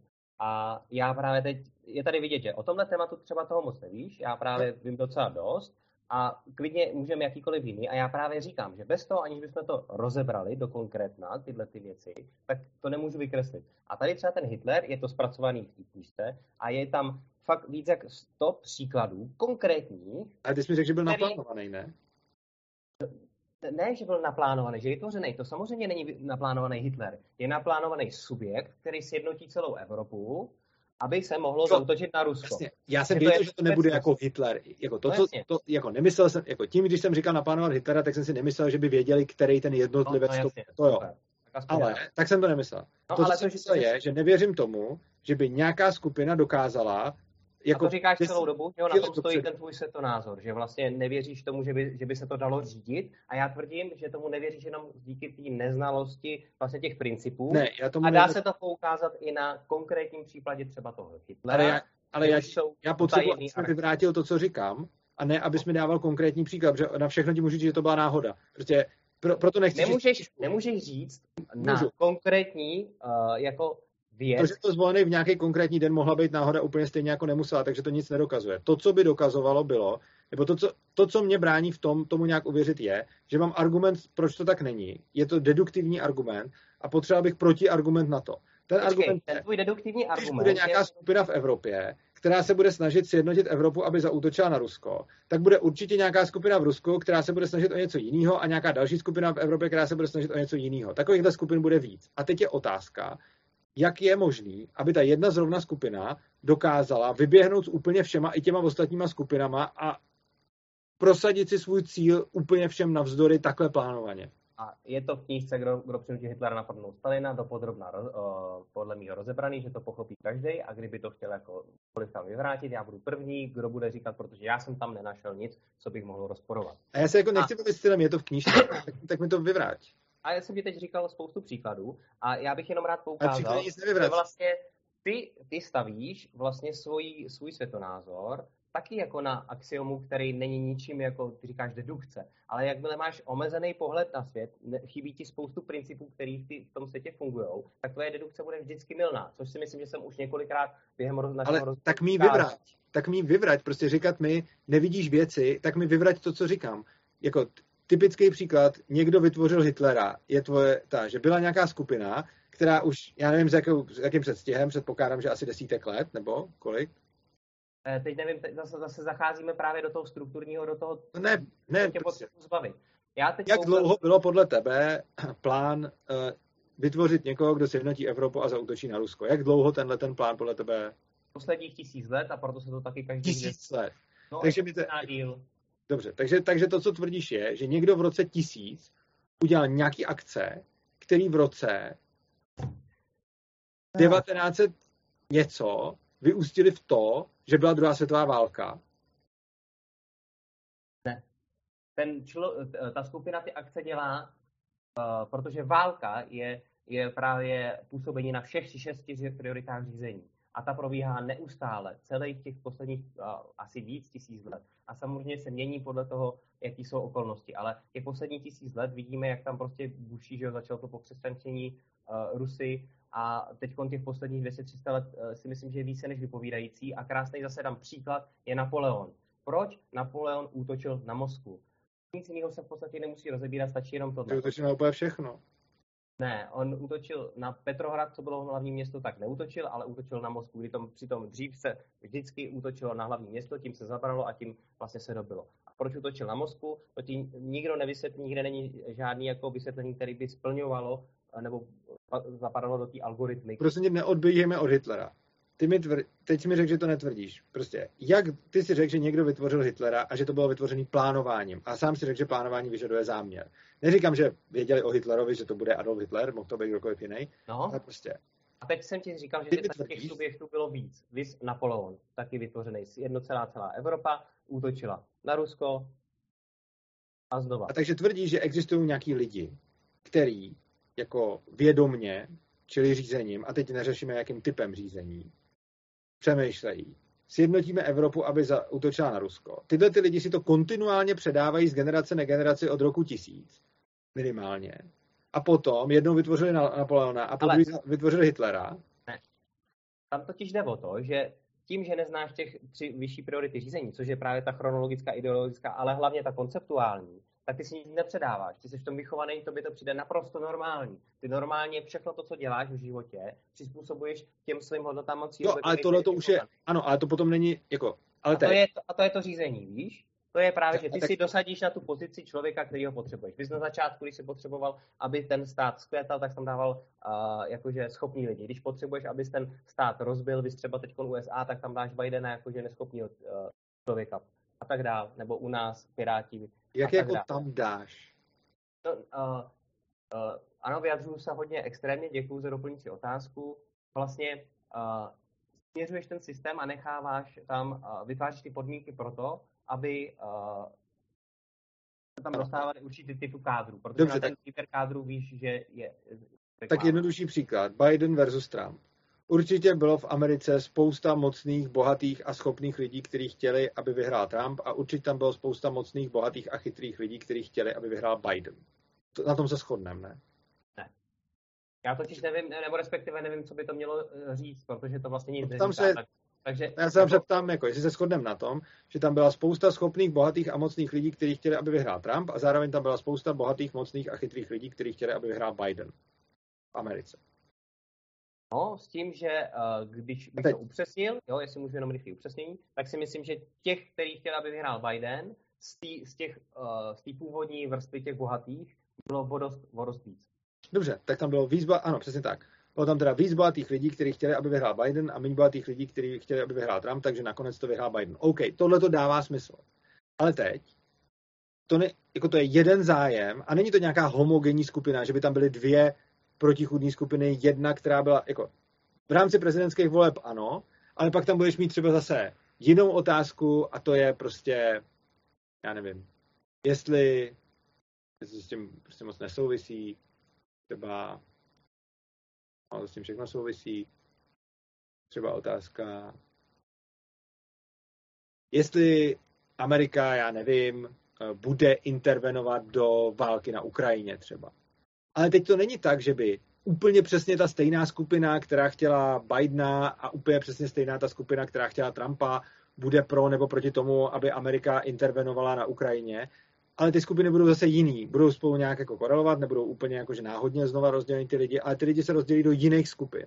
A jde o to, že prostě, když se ptáš na to, jestli má vyhrát Biden nebo Trump, tak tam máš nějaký skupiny. Když se ptáš na to, jestli intervenovat na Ukrajinu, máš tam jiný skupiny. Když se ptáš na to, jestli má být dolar navázaný na zlato, máš tam další skupiny. A když se ptáš na to, jestli má být zakázaný bitcoin, máš tam ještě jiný skupiny. Jsou to furt ty stejný, mocný a bohatý lidi, ale skupinují se do různých skupin podle toho, jaký mají zájmy. a potom vždycky nějaká ta skupina převáží a ten potom vyhraje, nebo podle toho se to stane.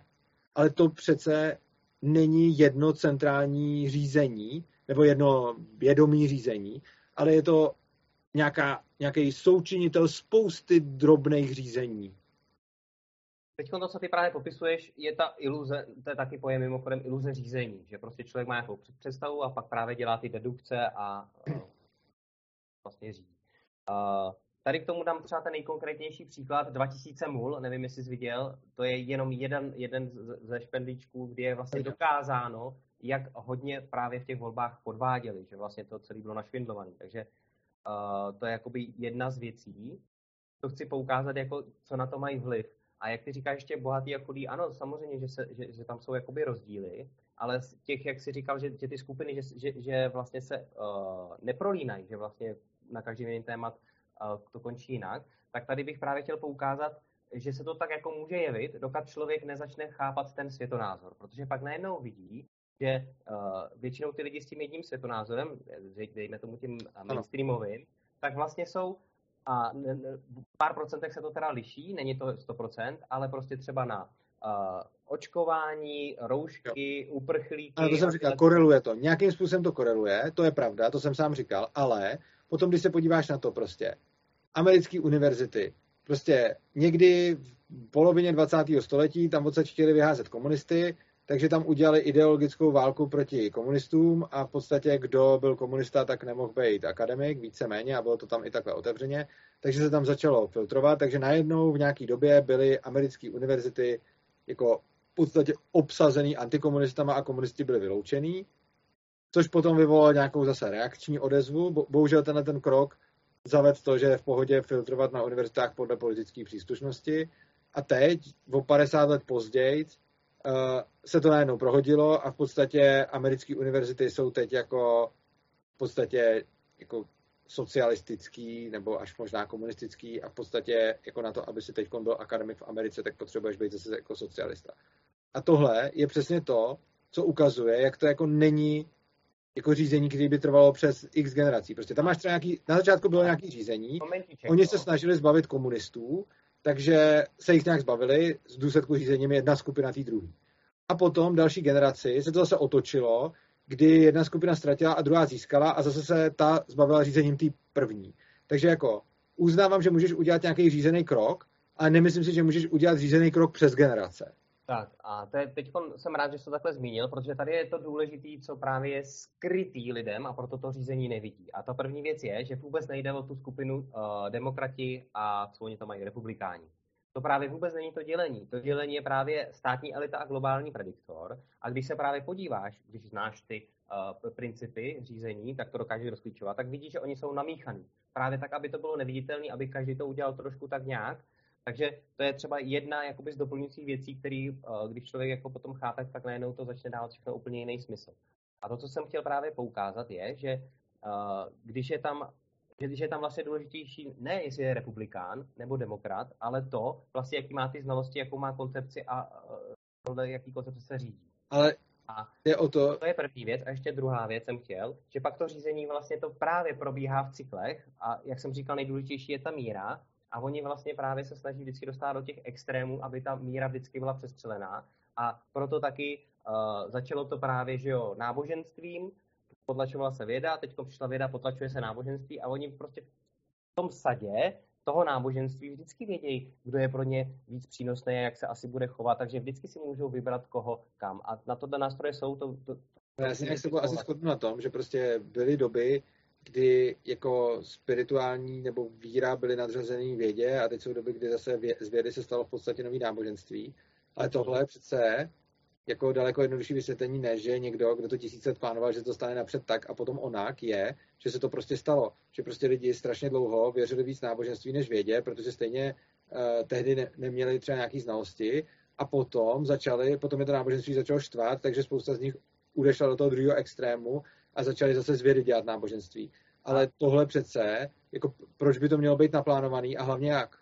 Protože jsou tady lidi, kteří se tím zabývají uh, 30-40 let, vystřed pan Stefan Kozák, Kozák a ten to tam vysvětluje a ukazuje uh, do detailu. Takže to, a právě proč já to říkám a proč mi to sedí, protože jednak se mi ten svět uh, prostě několikanásobně zpřesnil do té doby a jednak vlastně to dochází A ty, ty máš se, jako sebe naplňující proroctví, ty to zpřesňuješ jako to není zpřesnění, že by, jako tak mi predikuj, prostě jde o to. Ne, ne, ne, ještě, ještě dodám to řízení, jo, že ty furt říkáš, že se plánuje něco konkrétního, ne, ty plánuješ, tamhle nahoře potom budu chtít pěstovat stromy, takže to, abych je tam do toho tak... Vykažte se nasad, prostě řekl mi, že třeba plánuješ vytvoření Hitlera, nebo hit, vytvoření Napoleona. No, ne, nebo dej, na ty, plánuješ vlastně subjekt, protože máš tady někoho, koho chceš dobít. Takže na něj působíš právě přes ty priority.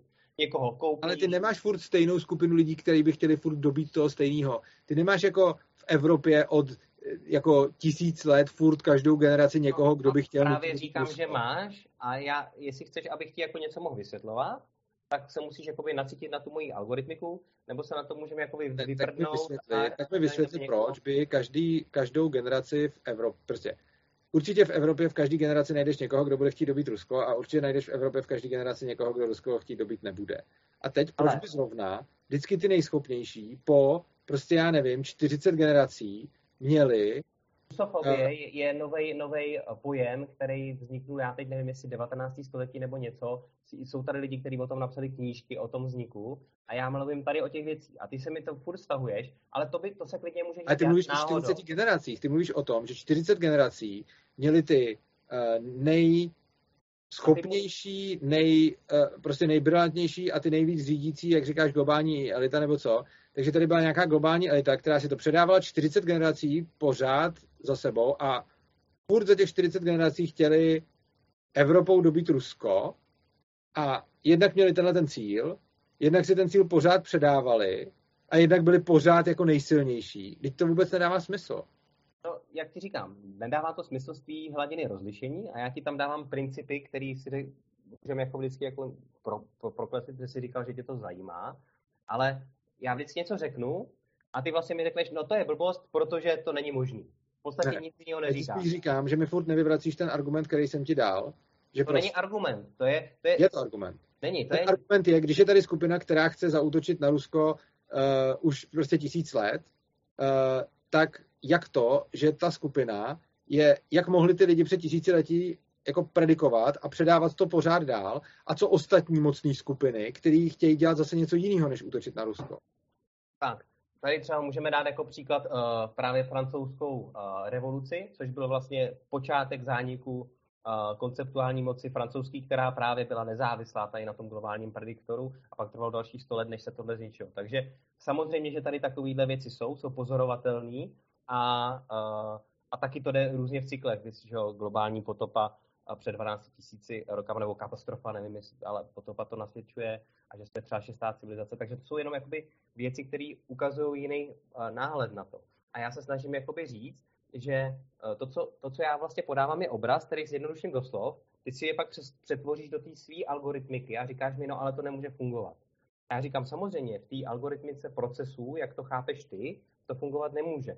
Právě proto jsem se snažil ukazovat na těch uh, historických osobách, vy jste ty Potěmkinovy vesnice. To je prostě úplně něco jiného. A když, to, když, když vlastně uh, máme o takhle jako staré věci úplně opačný jakoby náhled, tak o kolika další, že jo? Podívej, to... se na, podívej se na různé dynastie nebo generace, já nevím, uh, králů nebo šlechticů nebo to. Prostě máš tam velice často nějakýho hodně schopného, který má třeba schopného syna, ten má zase schopného syna, ale kolikrát se ti stane, že jich budeš mít 40 za sebou prostě schopných. To je extrémně nepravděpodobný. Tak a teď no, se to neděje. To, co se děje, je, že je tam prostě jeden, ten je schopný, druhý ten je schopný, ten má pak syna, který to celý uh, jako, který je schopný už není, takže to království ztratí. A prostě to, co ty vlastně tvrdíš, je, že tady jsou nějaký, kteří si pořád z generace na generaci předávají jakoby to samý. Prosím tebe, eh, panovníci, to je ještě hodně nízký level. Tady to řízení uh, funguje právě na, uh, na pozadí a že dokonce i ty, um, jakože jak oni se jmenují, zednáři a ilumináti, kdy vlastně zase se dočteš, že v roce 1923, myslím, přijali uh, v ruský důmě, že člověk, který prostě bude v důmě, tak nesmí zá, zá, zároveň sedět v loži. Že prostě, protože to prostě bylo vidět, že to je proti státní vlastně vlastně, vlastně zrada. No a další rok toho samozřejmě zrušili, protože se přizpůsobili, do, uh, víš, jak to je, že Ale pořád, teď přece, ty říkáš, že se to předávají z generace okay, na generaci, že se tak vychovávají. No, tak tady a, víme o těch tajných skupinách. Tato debata nemá smysl, pokud já něco řeknu a ty začneš prostě mluvit o něčem jiném. Já jsem se tě teď zeptal, jak to, že když to předávají z generace na generaci a pořád se vychovávají, tak to teda znamená, že každá ta další generace, že tam bude ten syn toho otce bude obdobně schopný jako ten otec a ten jeho syn bude zase obdobně schopný a tohle se stane 40krát. A ty mi na to řekneš, že zednáři nebyli v loži a v domě. Prostě to... Počkej, počkej, počkej. Teď ti nerozumím, proč by se to mělo předávat na syna, to je první věc. Jsi, že se v tom vychovávají. No, no jasně, ale to neznamená, že uh, už, už chápu, nemyslel jsem tím jakoby jenom v rodině, protože jak ti říkám, globálního prediktora nikdo neviděl, my to jenom dokážeme odhadovat. Ale co, co dokážeme vidět, jsou právě ty levely třeba těch zednářů a tak, které jsou ještě vodoznější. A tam to třeba funguje, že jo, na základě zasvěcení docela stovky let to funguje, než to prostě přeleze další řád, protože přesně jak si říkal, ty procesy jdou nahoru a dolů, takže je to tak ze všema a i se s tím tak počítá, protože se počítá s tím, že to řízení prostě ztrácíš, takže na konci ten proces chceš ukončit, což se třeba teď už 100 let nedaří z USA. A najednou prostě to začíná větší smysl. Takže spíš poukazuju tady na to a snažím se jakoby zpřesnit, že ty tvoje jako námitky, tak jsou vždycky jako uh, paskvilení nebo, nebo něco toho, co chci říct a, a samozřejmě, že, že část je i na mé straně, protože, jak říkám, takhle daleko se s diskutujícími většinou nedostanu. A tak to asi ukončíme, no. No, protože Uh, já si myslím, že tady to je, tady není jako už co dál rozvádět, že jsme to jako vykreslili. Ty tvrdí, že to, že to tak uh, nejde a když jsem doplnil, že to nemusí být nutně v jedné rodině, že to je prostě člověk, který má ty znalosti. Oni tvrdí, že tam jako je 11 lidí, kdy každý člověk je odborník v nějakým uh, jako tématu a ten jeden je takový... Ty důležitý jako... témata se mění v průběhu historie, že jo, 11 lidí. Prostě Až... No, tam, tam jde o to řízení, o, o to chápání, jak se řídí, protože ty to a právě... ty noví lidi a jak zajistí, že žádný z těch lidí neselže za 40 generací? To, to, ta selhání a takovéhle věci samozřejmě asi bývají, protože to vidíme a tak je to popsané. A když selže, tak už to pak nemůže předávat dál. Tam stačí jedno selhání a už to nepře, nepředá. Už by to nepředal dál, když je to skupina, ty to furt jako dáváš na jednoho člověka. To je jako Tady, tady zrovna si myslím, že teda jako... A tak máš skupinu 11 lidí, teď přece, teď si vem, jak fungují jako lidi, že prostě máš skupinu teda jako 11 lidí a teď ta skupina 11 lidí, jako málo kdy najde skupinu 11 lidí, kteří spolu budou spolupracovat na stejném cíli prostě po celý jeden život. A teď si představ, že to, co ještě musí dělat, je nacházet nástupce, kteří spolu budou nadále spolupracovat na té stejné věci. Ty musí nacházet další nástupce, musí se to stát 40krát a nesmí se to posrát. Máš Cože? nějakou skupinu a ty, ty se vychovávají, a, ale jak říkám, to jsou podle mého uh, věci, které jsou nepodstatné. Podstatné jsou ty, ty principy řízení. Podle mě je podstatný tohle třeba. No je to nepodstatný, protože je, je jedno, kdo hodil uh, kámen do vody, stačí, když vidím ty kruhy, tak vím, že tam prostě něco spadlo. To je, to je, to je ta věc, jo. Tady prostě jsou kruhy. No ne, to není. To, tohle není. To, to je právě to, v čem mi se, ty pořád jenom říkáš, vidím kruhy, takže je to takhle. Ale já říkám, jako Může to být uh, jinak. No? A já říkám, může to být jinak a ano. to je ta náhoda. A já říkám, super, a já tvrdím, tuhle tu verzi znám, známe ji všichni, a já jsem tady další 10-20 let studoval stejně jako spoustu dalších lidí, kteří tom našli o dost komplexnější a přesnější popis, který jako... Jde o to, že ty říkáš, když hodím kámen do vody, ty říkáš, když, když hodím kámen do vody, tak stačí mi vidět kruhy a nemusím vidět, kdo ho tam hodil. Jako OK, někde to platí. Na druhou stranu, když prostě vidím, když to není jezero, ale vidím prostě jako průhlednou sklenici vody, nikde okolo nikdo, na, na dně neleží kámen, ale přesto jsou v ní kruhy, tak potom ta otázka už nezní jako je mi jedno, kdo tam hodil kámen, vím, že tam někdo kámen hodil. Pak ta otázka zní jako, co se to vůbec stalo. Protože ty předpokládáš, že když vidíš kruhy, tak ti může být jedno, kdo tam hodil kámen, protože ho tam někdo hodil. A já ti říkám, OK, ale když tady není žádný kámen a nikde okolo není žádný člověk, tak je potřeba se zamyslet, jestli ty kruhy třeba nevznikly nějak jinak. No, teď, a to je přesně ono, tam jde o ten princip. Já jsem dal tady ten příklad, protože prostě to mají všichni spojený, že to dělá kámen, ale důležitý je, že to něco udělalo a že to nebylo samo sebou, že to nebyla náhoda. Třeba to, je ten, to je ten princip. No, když vezmeme ten příklad toho, že hladina je normálně, chápeš, dávám příklad, abych ten princip na tom vykreslil a je, jestli je dobrý nebo špatný, to je vedlejší. Ale my se právě podle mě vždycky principiálně uh, uh, stáčíme do toho, že vlastně já se snažím vykreslit něco, co je pro tebe nový, furt ti to opakuju, a ty mi furt vysvětluješ, ale to je blbost, protože tady v tom týmí algoritmy... Jasně, protože ty mi to furt vykresluješ a nevyvracíš ty argumenty, které ti říkám. A to, že mi ty budeš argumenty vykreslovat... se vyvracují sami, protože tím, že jsi v omezený algoritmice, tak je už jasný, že když už jenom přejdeš do té větší... A tak mě vyvráť. jsem, já si myslím, že jsem ti jakoby vyvrátil, respektive, že tam vlastně ani nebylo co k vyvracení, takže klidně opakuj. Jak můžou vládnout? No, vidíme, že vládnou. Tečka. No ne, jako, a, aby ty, ty vidíš, vidět... že vládnou, jako, ty vidíš, že vládnou, já nevidím, že vládnou, ale tak. to, Každý... co já tím je, podle mě vládnou takhle tím způsobem, jakým popisuješ, nemůžou. A pokud ty mi nejsi schopný říct, jak to můžou dělat, tak potom je podle mě důvodný podezření, že se to děje. Protože pořád je ještě to vysvětlení, že nevládnou a že to je náhoda. Prostě můžeme mít vysvětlení vládnou, anebo můžeme mít vysvětlení, je to náhoda. A ty tvrdíš vládnou a já se tě ptám, jak vládnou. Ale ty mi vůbec neodpovídáš na to, jak vládnou. Ty se podívej, ty jenom říkáš, podívej se na projevy jejich vlády. Ale já říkám, podle mě... Když jsem teď popisoval, šest priorit řízení, pět druhů moci, čtyři druhy lidské psychiky. Říkal jsem, že je dalších 20 takovýchhle principů, který naprosto, ale naprosto rozšiřují pohled. Ale pořád mi nevysvětlují. Aby rozšiřují to rozlišení, což znamená, že potom najednou ti samou od sebe přijdou věci, které si předtím myslel blbost. Za předpokladu, že to tak je, jenom teď poukazuju. Což znamená, že já se snažím jenom poukázat, že v tvý algoritmice vlastně cokoliv já řeknu, bude vždycky blbost. A že dokud se prostě nedokážeš z té algoritmiky jako aspoň cvičně vyvázat a trošku si procvičit se podívat na to z té druhý, tak pak to tebe můžeš trošku... Jako já vím, co ty mi říkáš. Já vím, že mi pořád říkáš, hele, oni vládnou. Já to chápu. A přijde mi, jako mnohem... A ty jsi to zmiňoval, že, že říděj, že jo? A teď je jenom otázka, v jaký míře a jak konkrétně.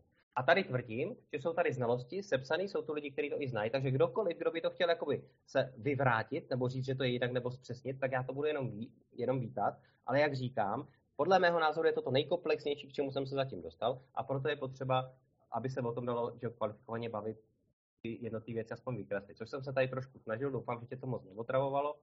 A jestli to teda chceš ještě nějak jako zavřít nebo doplnit? Asi ne. Protože mě šlo o to jenom, jestli ti to dává smysl tady to, ten druhý. Jakože, jakože ten přijde mi to, že to je takový, že když si někdo chce připadat dobře, tak se tomu dobře věří, protože to vyvolává nějaký emoce. A tohle mi přijde jako vysvětlení toho celého. Prostě Ale to já, to, to si lidi, se, lidi hodně fungují v kontextu příběhů a uh, je hezký slyšet dobrý příběh, který je emoce a který je zajímavý.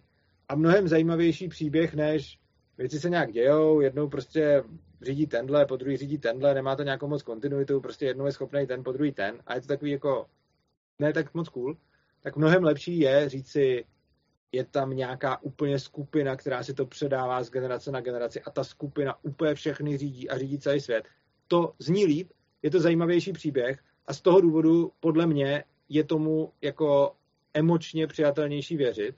Na druhou stranu z logického hlediska vlastně nevidím žádný důvod, proč by ta skupina měla vydržet jako tisíc let bez toho, aby se posrala, protože jako mnohem jednodušší vysvětlení je, že prostě jedna skupina bude vládnout chvíli, pak to převezme jiná skupina a daleko, daleko pravděpodobnější vysvětlení mi přijde, že prostě nějaká skupina vládla, pak to převládla jiná a některé ty skupiny mohly mít podobné cíle, jakože mohla být třeba skupina, která chtěla zautočit na Rusko jednou, pak skupina, která chtěla jít zautočit na Rusko po, tři, po, po druhý. A přijde mi daleko pravděpodobnější, že někdo někdy chtěl zautočit na Rusko, nemusel to vůbec osnovat celý generace, prostě mu zrovna přáli podmínky a on teda zautočil na Rusko. Prosím a tě. On teda zautočil na Rusko. Mi přijde daleko pravděpodobnější než to, že by nějaká jedna skupina si to furt předávala z generace na generaci, když k tomu ani není důvod a ani to není potřeba a vlastně vůbec jako to, že se stane, že se dvakrát z Evropy, že se dvakrát z Evropy najde nějaký jako diktátor, když se nějaký diktátor dvakrát najde, že chce prostě ovládnout celou Evropu a pak logicky Rusko, protože když chce ovládnout svět, tak co asi udělá, napřed ovládne Evropu a pak ovládne Ale... Rusko. A takže ono taky zase jako, když si vezmeš diktátora, který pochází z Evropy, tak je logický, že napřed si vezme Evropu a potom se začne rozšiřovat dál do Ruska, takže ono, to, že jako se dvakrát vynoří tady v historii Evropy někdo, kdo chce všechno obsadit, a potom časem si bude chtít říct i Rusko, tak eh, to mi přijde jako, že k tomu nemusí být žádný moc generační centrální řízení. Ale já se tě rozetám, proč furt dokola opakuješ to stejný? Tomu prostě jako za boha nemůžu rozumět. Tak já bych mohl říct, Zvlášť... proč říkáš algoritmizace. Jakože... Ale pro, počkej, to byly věci, které jsi znal? Co? Znáš šest period řízení jsi znal? Viděl jsem je tam u tebe nakreslený. No a, a taky jsi je neznal. No a neznáš, a protože za nimi je velká znalost. Což znamená, že já to opakuju proto, protože si myslím, že to nebylo pochopeno. A ty to vypakuješ proto. To, že si myslím, že to nebylo pochopeno. Ne, protože to, já ti říkám, že to znám. Vzhledem že na to nereaguješ, tak to zjevně nebylo pochopeno. Znám, já to znám. Asi takhle. Já to znám, tak princip nereaguješ chápu. na to, takže když na to nereaguješ, tak předpokládám, že jsi to nepochopil. Počkej, jak na to můžu reagovat, když ti vysvětluju úplně jinou algoritmiku, která tady s tím nesouvisí a snažím ano. se ti ukázat, že je komplexnější a, a přesnější. Ale komplexnější neznamená pravdivější. To, to je jedno, ale já, možná není, ale snažím se jako na to vykreslit. Což znamená, že ty mi říkáš, že ti nereaguju na ty tvoje věci, když ti vykreslu něco jiného, což no. principiálně nejde. A tady právě dochází k tomu, že eh, nemůžeme potom ani dostatečně zpřesnit. Ale teď jdeme zase zpátky k tomu, že ty, ty jsi teď zase mluvil v teoriích, vymýšlíš furt nějaký příklady, který vychází z tvý algoritmiky toho, jak ten svět chápeš, takže jsou podle mého názoru... A tohle tak, jako ty říkáš, že furt něco opakuje, ty tohle mi už říkáš, že jsi po desátý. No, protože teď jsi to říkal. A teď jenom no, to poslední věc. To ukončí. Říkali jsme konkrétní věc s tím Hitlerem, já jsem říkal, pojďme, to, pojďme to rozebrat a to si vlastně nechtěl. Takže jenom jsem se tě chtěl, zeptám. Teď jsem, teď jsem začal rozebírat Hitlera a ty si pak odskočil k Bidenovi, na kterého jsem reagoval. Teď jsme chtěli rozebírat Hitlera a ty, ty, ty si toho furt odskakuješ. Teď celý tenhle ten rozhovor je, že prostě něco rozebíráme a ty vytáhneš nový téma, což je mimochodem věc, která mě docela frustruje. A potom ty mi řekneš, že jsem chtěl něco rozebrat a, a, a, a pak jsem šel někam jinam a ty si odskočil od Hitlera. Teď ty jsi začal mluvit o Bidenovi. Uh, OK, tak to možná jsem špatně pochopil. Já jsem dodával Bidena jako další příklad k toho, protože se snažím vykreslovat ty principy. A jestli, jestli teda uh, souhlasíš, tak bychom se o tom Hitlerovi konkrétně mohli pobavit vlastně o té algoritmice toho, protože to je ta alfa a omega, že jo? Jenom se... Já tímhle tím způsobem to asi fakt řešit nechci. Jako já nechci moc řešit to, že ti, jako to, co, to, co se mi na té diskuzi jako nevyhovuje, je, že ti řeknu, něco, nějaký svůj argument a ty mi začneš mluvit o něčem úplně jiným. A když řeknu, prosím, zareaguj na můj argument, tak ty řekneš, ale algoritmizace. Jako Počkej, tohle takže, není... Chápu. Takže jestli teda dobře uh, rozumím, tak já jsem právě na začátku vysvětloval, že je nějaký světonázor, který stojí na nějaký tý algoritmice, což znamená, že ty řekneš argument tady v té algoritmice, tak je snad jasný, že ten argument bude absolutně neplatný nebo nesmyslný v jiný algoritmice. No ale pokud mi ne, nechceš argumenty, tak a... nemám zájem se o tom bavit. To, to je to já chápu, a je super, že si to teď vykreslujeme. Nicméně, uh, abych ti dokázal, že ten argument jiný algoritmice je neplatný, tak musím nejdřív poukázat na tu algoritmiku. A to samozřejmě, už moc krát. A to chápu. A teď tady v tom, jak jsem ti říkal, tak já jsem ti říkal, tady v té algoritmice já s tím naprosto souhlasím a znám to, takže tam já nemám jako co dodat. Víš, takže pokud tam... nemáš co dodat, tak prosím nedodávej. A pojďme já, jenom, já jenom ukazuju, že podle mého to je neto a že, že tady jsou další pohledy na svět který ty teda považuješ za nesmyslný, neúplný a nechce se o nich vůbec bavit. No to ne, protože, protože... ten svět funguje jedním nebo druhým způsobem a není to jako, že z jednoho pohledu je to tak a z druhého pohledu je to jinak. Prostě máš to buď tak, že tam bylo řízení, nebo tam řízení nebylo. A to fakt jako není, že z jednoho pohledu to řízení bylo a z druhého pohledu to řízení nebylo. Prostě buď tam to řízení reálně bylo, nebo tam nebylo. Což no. my nevíme. A my jsme Ale se jako... shodli na tom, že nějaký řízení tam vždycky je. To jsme se shodli. No, souhlasím a, na tom, a jediný, že... co já jsem přidal, je tu, tu vinu jako takovou, ne, kde, to... kde klidně na ní můžeme zapomenout, protože podle mého tam je vlastně nepodstatná. Že důležitý je, že nějaký to řízení probíhá a že to se dá sledovat. A na základě toho se dají sledovat různý Nějaký řízení probíhá, ale nemyslím, že je tam kontinuita přes generace a nemyslím si, že kdokoliv může predikovat x kroků dopředu, protože na to, aby mohli predikovat x kroků dopředu, by muselo řídit víc lidí stejným způsobem, vlastně všichni relevantní lidi stejným způsobem. Já vím, to jsi říkal, a jak říkám, je tady DVTR o tom sepsaná. A, ale důležitě, se shodneme tady na tom, že tam to řízení probíhá. A tím pádem pro mě je důležitý to co nejlíp uh, zpřesňovat a rozklíčovat, jak vůbec probíhá, protože podle mě ovlivňuje i právě tu ekonomickou rovinu, jak jsem se stávil. Takže uh, děkuji teda za uh, tvůj čas a za sdílení a mrzí mě, že, že jsem tě takhle párkrát uh, uh, vyvedl z míry, ale právě proto jsem to na začátku vysvětloval ten světonázor, že pro mě nemá vůbec žádný smysl se bavit o těch argumentech, který znám v tom. A myslím si, že to nemá smysl ani pro, pro vlastně další lidi, že vlastně jenom to srovnávání, to vykreslení těch dvou. Jako, mě je líto, že se nám ten rozhovor tak nepovedl, doufám, že to, že to diváci třeba, že to třeba diváky bude zajímat. Mě to, na tom trošičku, uh, mě na tom trošičku jako nevyhovovalo to, že jsme se před tím rozhovorem nějak dohodli z mého pohledu na tom, o čem se budeme bavit a já jsem spoustu témat jako zavrhl, že, že se jim věnovat nechci. A vlastně ten rozhovor je pak o něčem jiným, než o čem já se chci bavit. Čili potom moje jako vyvedení z míry nebo rozladěnost je z toho, že prostě máme nějaký průnikový témata a máme nějaký tém, jakože tebe zajímá něco, mě zajímá něco a máme nějaký průnik, kterýmu třeba bychom chtěli věnovat čas oba a je prostě spousta věcí, které tebe zajímají a já jim nechci věnovat čas, stejně jako bude určitě spousta věcí, které mě zajímají a ty jim nebudeš chtít věnovat čas. A to, co bych rád, aby jsme ty naše rozhovory drželi v tom, že se budeme bavit o tom, co je průnikem toho, co zajímá nás oba a že vlastně uh, jako neřeším, jakože já, jako kdyby jsme se o tom dopředu nebavili, ale jakože já jsem říkal vlastně, že historii maximálně naťukneme a nebudeme prostě do toho moc zabrušovat a tak. A vlastně to pak bylo skoro celý o historii a skoro vůbec o ekonomii, což mě vlastně mrzelo, protože jsem doufal, že ten rozhovor bude o ekonomii a že bude jenom jako, že tam historii jako rychle prolítnem. Původně jsem ji chtěl úplně vyřadit, ty jsi na ní trval, tak jsem řekl jako OK, dáme ji tam. A nakonec to vlastně bylo o, o té historii spíš. Takže bych potom rád, aby když se domluvíme nějaký jako o čem se budeme bavit, aby jsme se na tom, aby jsme to jako drželi. Jakože tím jenom vysvětluju, proč uh, jsem byl vlastně vyvedený z míry, protože mi potom vlastně líto toho času, který bych chtěl věnovat něčím jiným. Ne, že bych se s tebou nechtěl bavit, ale prostě jsou témata, které mě baví, jsou témata, které mě nebaví a chtěl bych jako, uh, aby jsme si našli to, co baví nás oba a, a na tom a tomu dávali ten čas a aby jsme neskákali někam jinam. Takže příště dáme teda tu ekonomii s Petrem Hamblem. U toho budeš taky, nebo to, to budeme jenom Právě, že já bych to rád moderoval, eventuálně doplňoval, uh, takže to jsem rád, že jsi to dodal. Právě, uh, jak si říkali, jsme se domluvali, tak podle mého uh, ta domluva byla taková, že z těch 12 lidí, co jsem ti poslal, probereme třeba čtyři. Mm-hmm. Myslím si, že jsme jich probrali možná i méně. Takže to, no to nešlo o ty lidi. Já jsem myslel, že se to bude to, to chápu a to jsem chtěl jenom doplnit, že právě ta ekonomie jako taková z toho, jak já říkám, metrixového pohledu, to, to právě tam se budeme bavit do detailů právě s tím Hamplem, takže jsem to tak bral, že jsem chtěl vykreslit, protože to je za mě alfa a omega a nejsem, myslím si, že možná jsi to pochopil, mně se zdá, že tam furt ještě něco uniká, ale důležitý je, jestli, jestli to bylo něco zajímavého, nového pro posluchače. A třeba vlastně posluchači uh, budou se se mnou třeba chtít přesnit mi nějaký téma nebo... Jo, já to, tohle vidím pozitivně, já to vydám i u sebe. A i když prostě třeba mě to tolik nesedlo, tak doufám, že by třeba posluchačům, uh, doufám, že by třeba posluchačům mohlo, protože to něco, že něco baví nebo nebaví mě, neznamená, že to nebude bavit někoho jiného, takže jako vydám to, nebudu to, nebudu to schovávat a uvidíme, co na to kdo řekne a co si z toho kdo vezme. Je tak. Já právě dílet, Já myslím, že je fajn. Jako. Tak jo, super, tak jsme to nakonec takhle uzavřeli krásným způsobem. Tak děkuji ti moc ještě jednou za tvůj děkuji. čas. Ať se daří, ty toho máš vždycky časově hodně narvaný, tak ať to odsejpá. Měj se krásně a uživej si života. Čau.